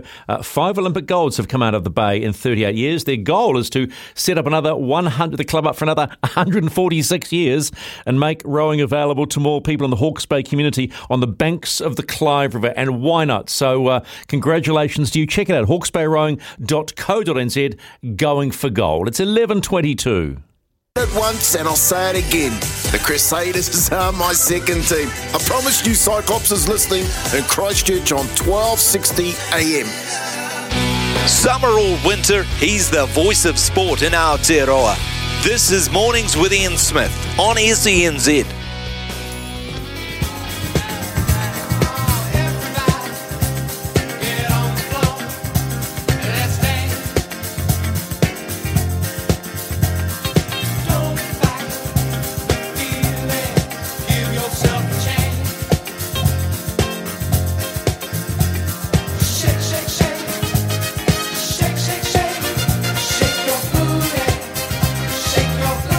eleven twenty-seven, that is exactly what Swinks is doing right now. He's shaking his big booty and doing it in the control room here on S E N Z Mornings with Stephen McIver in for Smithy. We're not too far away from Stumped by Stephen, which is normally Stumped by Smithy, but don't get on the phone right now. You can shortly. Just a couple of texts on the Temper Bedpost text line on double eight double three, and it's all about uh, R T S. Oh, what? Yes, that, that old chestnut. Actually, before I go there, can I just make one comment about uh, Mike, the outgoing president of the N Z O C, and saying he's one of those guys and one of those C E Os that you want. They never draw attention to themselves. They just get on and do the job. He was the N Z O C president. He's also the C E O of uh, A U T Millennium. But a lot of these C E Os nowadays want feel that they need to be at the forefront and they need to be, you know, a personality themselves. No, they don't. They just do the job, and you should just lead the organisation. I think that's one of one of his great qualities. Never sought the limelight, just went and did the job. On the Timber Bedpost text line, hey, Stephen, I would call if I could. You can. But I, uh, just on R T S, the only really successful convert's been S B W. If you add up his year in France, it was three years of full-time union, including three super seasons, before he really cracked the A Bs. Now, I know R T S wants to play the World Cup, but someone in these League Boys management needs to recognise that two years is simply not enough. R T S will struggle to make next year's World Cup if there's no injury, but if he'd given himself another year or two, he would be a lot closer. He should be up. He should be eyeing up twenty twenty-seven, not twenty twenty-three. You'd be too old by then, let's be blunt. He's twenty-nine now, so figure that one out. I hope league converts in the future recognise the time it takes Uh, to do the job. Uh, this one says yes to R T S. This is from Peter. He's not just any league player. To all the rugby people who haven't followed him, you just don't know how brilliant he is. Oh, we know how brilliant he is. Give him some A B game time. He is a match winner. Let's not do to him what Auckland did to Benji Marshall. Wow. Oh, okay. And this one finally from Brian. I don't think R T S is good enough to be in the A Bs. Who's going to miss out of his pick? And I think that's a fair fair crack too. We've got plenty of midfielders when players come back from injury and plenty of wings. If you got any more thoughts, oh eight hundred one five oh eight one one. Although right now you've got to ring oh eight hundred one five oh eight one one That's oh eight hundred, one five oh, eight one one, because time to be try and be stumped by yours truly. Ian Smith's had a good match here. Stumped by Smithy. Ian Smith really is top class at his job. Yes, it's that time, eleven thirty-two, and you get a chance to not be stumped by Smithy, but stumped by me. So it probably could be an easy day for you uh, with that fifty dollars T A B uh, bet coming up. This fifty dollars T A B bet, voucher, betting voucher, yeah. yeah. Swings? Yeah, that's how it works. This, yeah, the, you're, you're meant to, I, I know it's been a while, but you sort meant of meant to defer to you, right? Yes, you meant to let me oh, hey, drive. Oh, hey, sorry. Oh, gosh. Didn't I give Bo- That's all right, mate. Bossy. I mean, well, you were there was silence, right? So I, I, I'm I'm the host, so I'm just you know allowing that. To, gee whiz, all righty, okay. So it's time to be stumped by someone, and here's the man who makes all the decisions and is such a bossy little. Anyway. I dude, I had this whole thing going because the, the sting there says top class, and I was going to say, you know who's top class? Picking up the phone at quarter to eight and rushing in here. I'll take it. Yeah. Okay, sorry, man. You're welcome, mate. Okay, no, I appreciate you, that you're you here. Go. Smithy, I hope you get uh, better soon too, mate. Uh, so... Stumped by Stephen today, Stephen McIver. First up, we have Craig from Tauranga, my hometown. How you doing, mate? Good. How you doing? Yeah, good. I, I know you're you're a very passionate man who loves to call into this station uh, and, you know, playing Stumped and, and all sorts of things. How are you feeling today taking on McIver here? Yeah, feeling feeling okay. Um, let's see how it goes. Depends on the categories, of course. Exactly. And I, and by the way, Craig, I've got to be honest with you, I've had nothing to do with them, so you're probably in good state. Well, yeah, yeah, yeah, let's see. I'll see. My main hey, actually, just one, one quick thing. Um, I did hear you reading out a text just before about someone saying the only decent league convert was S B W, but Brad Dawn was pretty good. Um, uh, no, uh, yes, actually, that that is that is a fair play, an incredible, an incredible individual who mm. took a, if you remember, turned down the All Blacks first time round uh, until he was ready. And then came back and, yeah, no, very good call, Craig. All right, settle down now. All right. So these are the categories, courtesy of my main man, Brian, here, who looks after the phones here on S N Z Mornings. Craig, these are the topics for you to choose from. You got cricket, Major League Baseball, and tennis. Oh, please, oh, please take tennis, just for the hell of it. No, I'm going to take cricket because Smithy's not here. Let's go with cricket. Love that strategy. Here we go. Good luck. Yeah, smart. It's a smart Shit. thing to do when the Doyen's not here. Yeah, right. All right, okay. First question for you, Craig. The White Ferns won the O D I series versus the West Indies two one. fifty-three runs were the highest individual score for the Ferns over that three-game series. Who scored those runs? Whoa. Who's, so that's the most runs in, in the whole series. Is that what you're saying? Yeah. Who who was the top scorer? Um, let's go with Captain Devine. One of the worst things I have ever seen done on a cricket field. Now's your chance, McIver. Nah, wouldn't have a clue. There you go, Craig. There's your there's your saving it. Wouldn't have a clue. I'm not, I won't even play the button because, yeah, you're, you're just going in on, on default I'm coming there. in hot. Yeah, okay. The answer I was looking for was Lauren Down, the third match there. Okay. So, second question. I know you're not across it, uh, clearly, McIver. We'll see how you go, Craig. All good. S- settle down on the host seat there, please. Sorry. Name the White Ferns player who notched up fifty T twenty internationals in that series. Uh, go with Susie Bates. One of the worst things I have ever seen done on a cricket field. Definitely not Susie Bates, McIver. Hmm. Pass. You were acting like you knew this for a second. I'm playing the game. I'm playing a oh, pass, pass. Well, for the sake of the game, I'm going to play it. One of the worst things I have ever seen done on a cricket field. I know she's young. Oh. This might surprise you. Mealy Kerr. Ah, and you know what? I was going to go, what's the name of the young girl? Ah, okay. uh, stumped. That was this such is a sarcastic. Stumped. That was such a sarcastic laugh. McIver, you bonkers. Okay. So you know what that means, Craig. You're still in the hunt here for the fifty dollars T A B bonus bet. Last question. It'd be nice to get one right. well, you know, well, you you know I'm, not, you know I'm not going to get one, so... so, choosing cricket might have been the right ploy here, buddy. Uh, last question. Who do the White Ferns have up next at home in December? Oh... Uh, actually, I don't know. Um...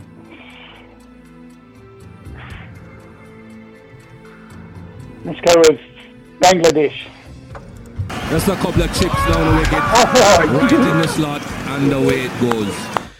I, yeah. I knew the Black Caps had Bangladesh, so that was a bit of a bit of a wild guess. So. you get you're getting the golf right. You're getting the golf claps there from uh, McIver there. So uh, yeah, congrats, mate. That is the answer. They're playing three T twenty I's and three O D I's against Bangladesh, the women's team, of course. So. Congrats, you win, McIver. You feeling all right there? No, I'm fine. I, I mean, you knew I was going to be total, total cack at that one. Hey, Craig, you are you watching Bathurst, Bathurst this weekend? Oh, oh, absolutely. Bathurst is must-watch, yeah. In fact, um, yeah, watching it this year on T V and, and looking at going for my first time next year. We're, we're just starting planning... planning a trip over there next year, which would be great. Yeah, okay. So so I've been a couple of times, and, and I'll be blunt, not to dim, dim it. You've got to do it once, right? Uh, you've got to do yep. it once. You've got to find the good spot to be to watch. You basically got to find a spot where there's a big screen, because otherwise you really don't get that sense of what Bathurst is all about. Because to be fair, the best way to watch it is on the telly. But if you, what you've got to do is go to the mountain and, and just look at what people do up there. There have been people, and they have huge, they have these huge, um, you know, uh, spots that they had for thirty years, and they have fa- generations of people that have gone there. And so dad go, or granddad went, then the dad went, then the son goes, and they have these huge blocks of wood, and they make fires. I've seen guys have water cylinders up there, uh, wood-powered water cylinders up there. It's unbelievable. So if you do do it, make sure that you go to the mount, up the take the bus and go up the mountain and just have a wander around, because it's an experience in itself. And when you see them come over the top through McPhillamy Park and stand right up, stand right up next to the the uh, the uh, rails, you will be staggered at how quick they really are going. That's the one thing you don't really get on the telly coming up over the mountain. It's frightening, mate. You will love it. Yeah, I'm, I'm, I hope it all works out. So, um, yeah, like I said, next year. But, yeah, this year um, we parked up Sunday. Well, looking forward to, to Saturday with, with qualifying in the top ten shootout. That's always a lot of fun. And and then Sunday, you know, the wife and the kids leave me alone. It's my day, and park up in front of the T V. That's me for the day. Uh, who's who's your who's your favourite? Is that an obvious one or not an obvious one? Uh, it, always been any of the Kiwis, so I'm not big. I'm, I, I don't care about Ford or Holden. I don't have a, I don't have a real affiliation to, to one or the other. I always just like watching the Kiwis. So when McLaughlin was driving, I always liked the battles with him versus versus the Giz. I hope Andre goes well. Um, yeah, me too. I, I really hope that um, that Stanaway. I mean, obviously everyone's a bit of a Murphy fan in this country, but, but I'm really looking forward to see Richie um, drive again. I think the guy was a talent, and I didn't like the way that it ended for him. So really looking forward just to see Richie back in the car again. So any of the Kiwis, you know, you, you know, um, you yeah. are, and and and I don't know if you watch Speed with me and Merv, but that is the reason uh, Richie is in the car. They are actually Peter Addison from Boost Mobile. Uh, the whole idea of this this wild card is for hopefully Richie to pick up a drive with a, a decent team, a team that's not going to tool him around, and is a, a competitive team. So you, you, I like your call on that one. Uh, we're all we're all watching that, and Murph's just going back. Well, he's not going back for fun, because I know once he hops in the car, he'll be competitive. But he, but he, know, but he knows it's been a long time since he's been in the car. Yeah. So he won't, at fifty, he won't be as quick as, as he was when he was thirty, but uh, he's still a bit of a leg end anyway. Yeah, absolutely. You know, and, and I think um, the thing with this year, I've, I've put money on Giz, because the, the T A B boosted his boosted his price, and, and him and Tander have got to be the favourites going in. But it's such a long race that anything can happen, and uh, yeah, let's let's wait and see. Let's say, I mean, go to Giz just because I've got money on him, but um, but you know, let's wait and see what happens. Bo- the, the, the T A B boosted that one, by the way. The Giz, they boosted up to five bucks. If you didn't yeah. know that, all yeah, right, that's mate. What I got it at. I took it because of the boosted price. So, yeah. All right, congratulations, mate. You're a winner, winner, chicken dinner. Thanks for playing, bud. Thanks, Stephen. You're more than welcome. eleven forty-two. Uh, Chris just texted it on the Timber Bedpost text line. That stumped was the equivalent of shouldering arms and being bowled two balls in a row. Yeah, that would be fair. Birds in the Wellington Blaze, here in Wellington on seven eleven a m. Summer or winter, he's the voice of sport in Aotearoa. This is Mornings with Ian Smith on S E N Z. It's the Great Greyhound Racing New Zealand charity run. Yes, you can join us each week as we try to raise funds for our four New Zealand charities here on Mornings. It's Women's Refuge, so our all thanks to Greyhound Racing New Zealand. So our pick this week is at Invercargill tomorrow at four minutes past one. It's very precise, four minutes past one. It's race five, number eight. I'm just saying this slowly so you can write it down, okay? Particularly if the likes of Brian and Swinks are a bit slow off the mark. Race five and number eight, Buster's Brother.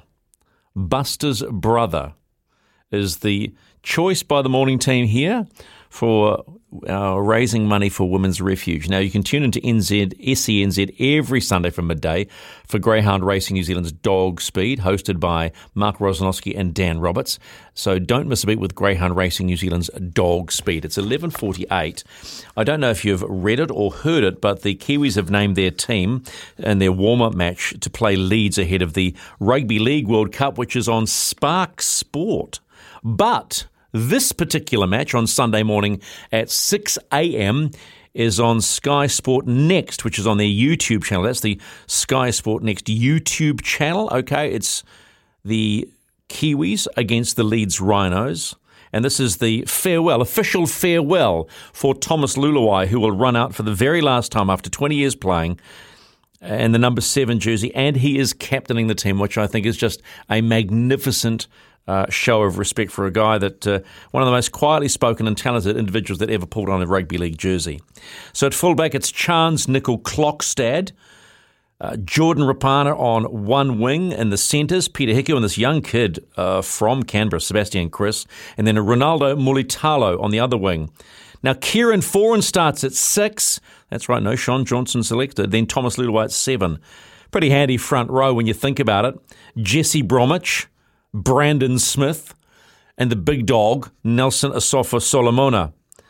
And then the back row, Kenny Bromwich, Britton Nikora, and Isaac Liu. And the bench, Jerome Hughes, who will understandably start at seven with the big tests. Joseph Tapane, who's had an amazing back end of the season and is turning to a premier, or if not already, a premier front rower. Dallin Watane-Zelezniak and Jeremy Marshall-King, and also Dean Whare. Remember Dean Whare? Yeah, very, very handy player, now playing with Les Catalans. So that is at six a.m. on Sunday morning on Sky Sport Next on their YouTube channel. Nicol-Klokstad, Rapana, Hiku, Chris, Mulitalo, Foran, Lulawai, Bromwich, Smith, Asafa Solomona, Bromwich, Nikora, Liu, and the bench, Hughes, Tapani, Watane-Zelezniak, Marshall King, and Dean Whare. There is, what's Sunday going to be like, watching that and then watching Bathurst? It's going to be a very, very long day. It's ten minutes to midday. Back in a moment, we'll get Staffy in to have a chat about what is going on. When making the double chicken deluxe at Macca's, we wanted to improve on the perfect combo of tender Aussie chicken with cheese, tomato and aioli. So, we doubled it. Chicken and Macca's, together and loving it. Ba-da-ba-ba-ba. Available after ten thirty a.m. for a limited time only.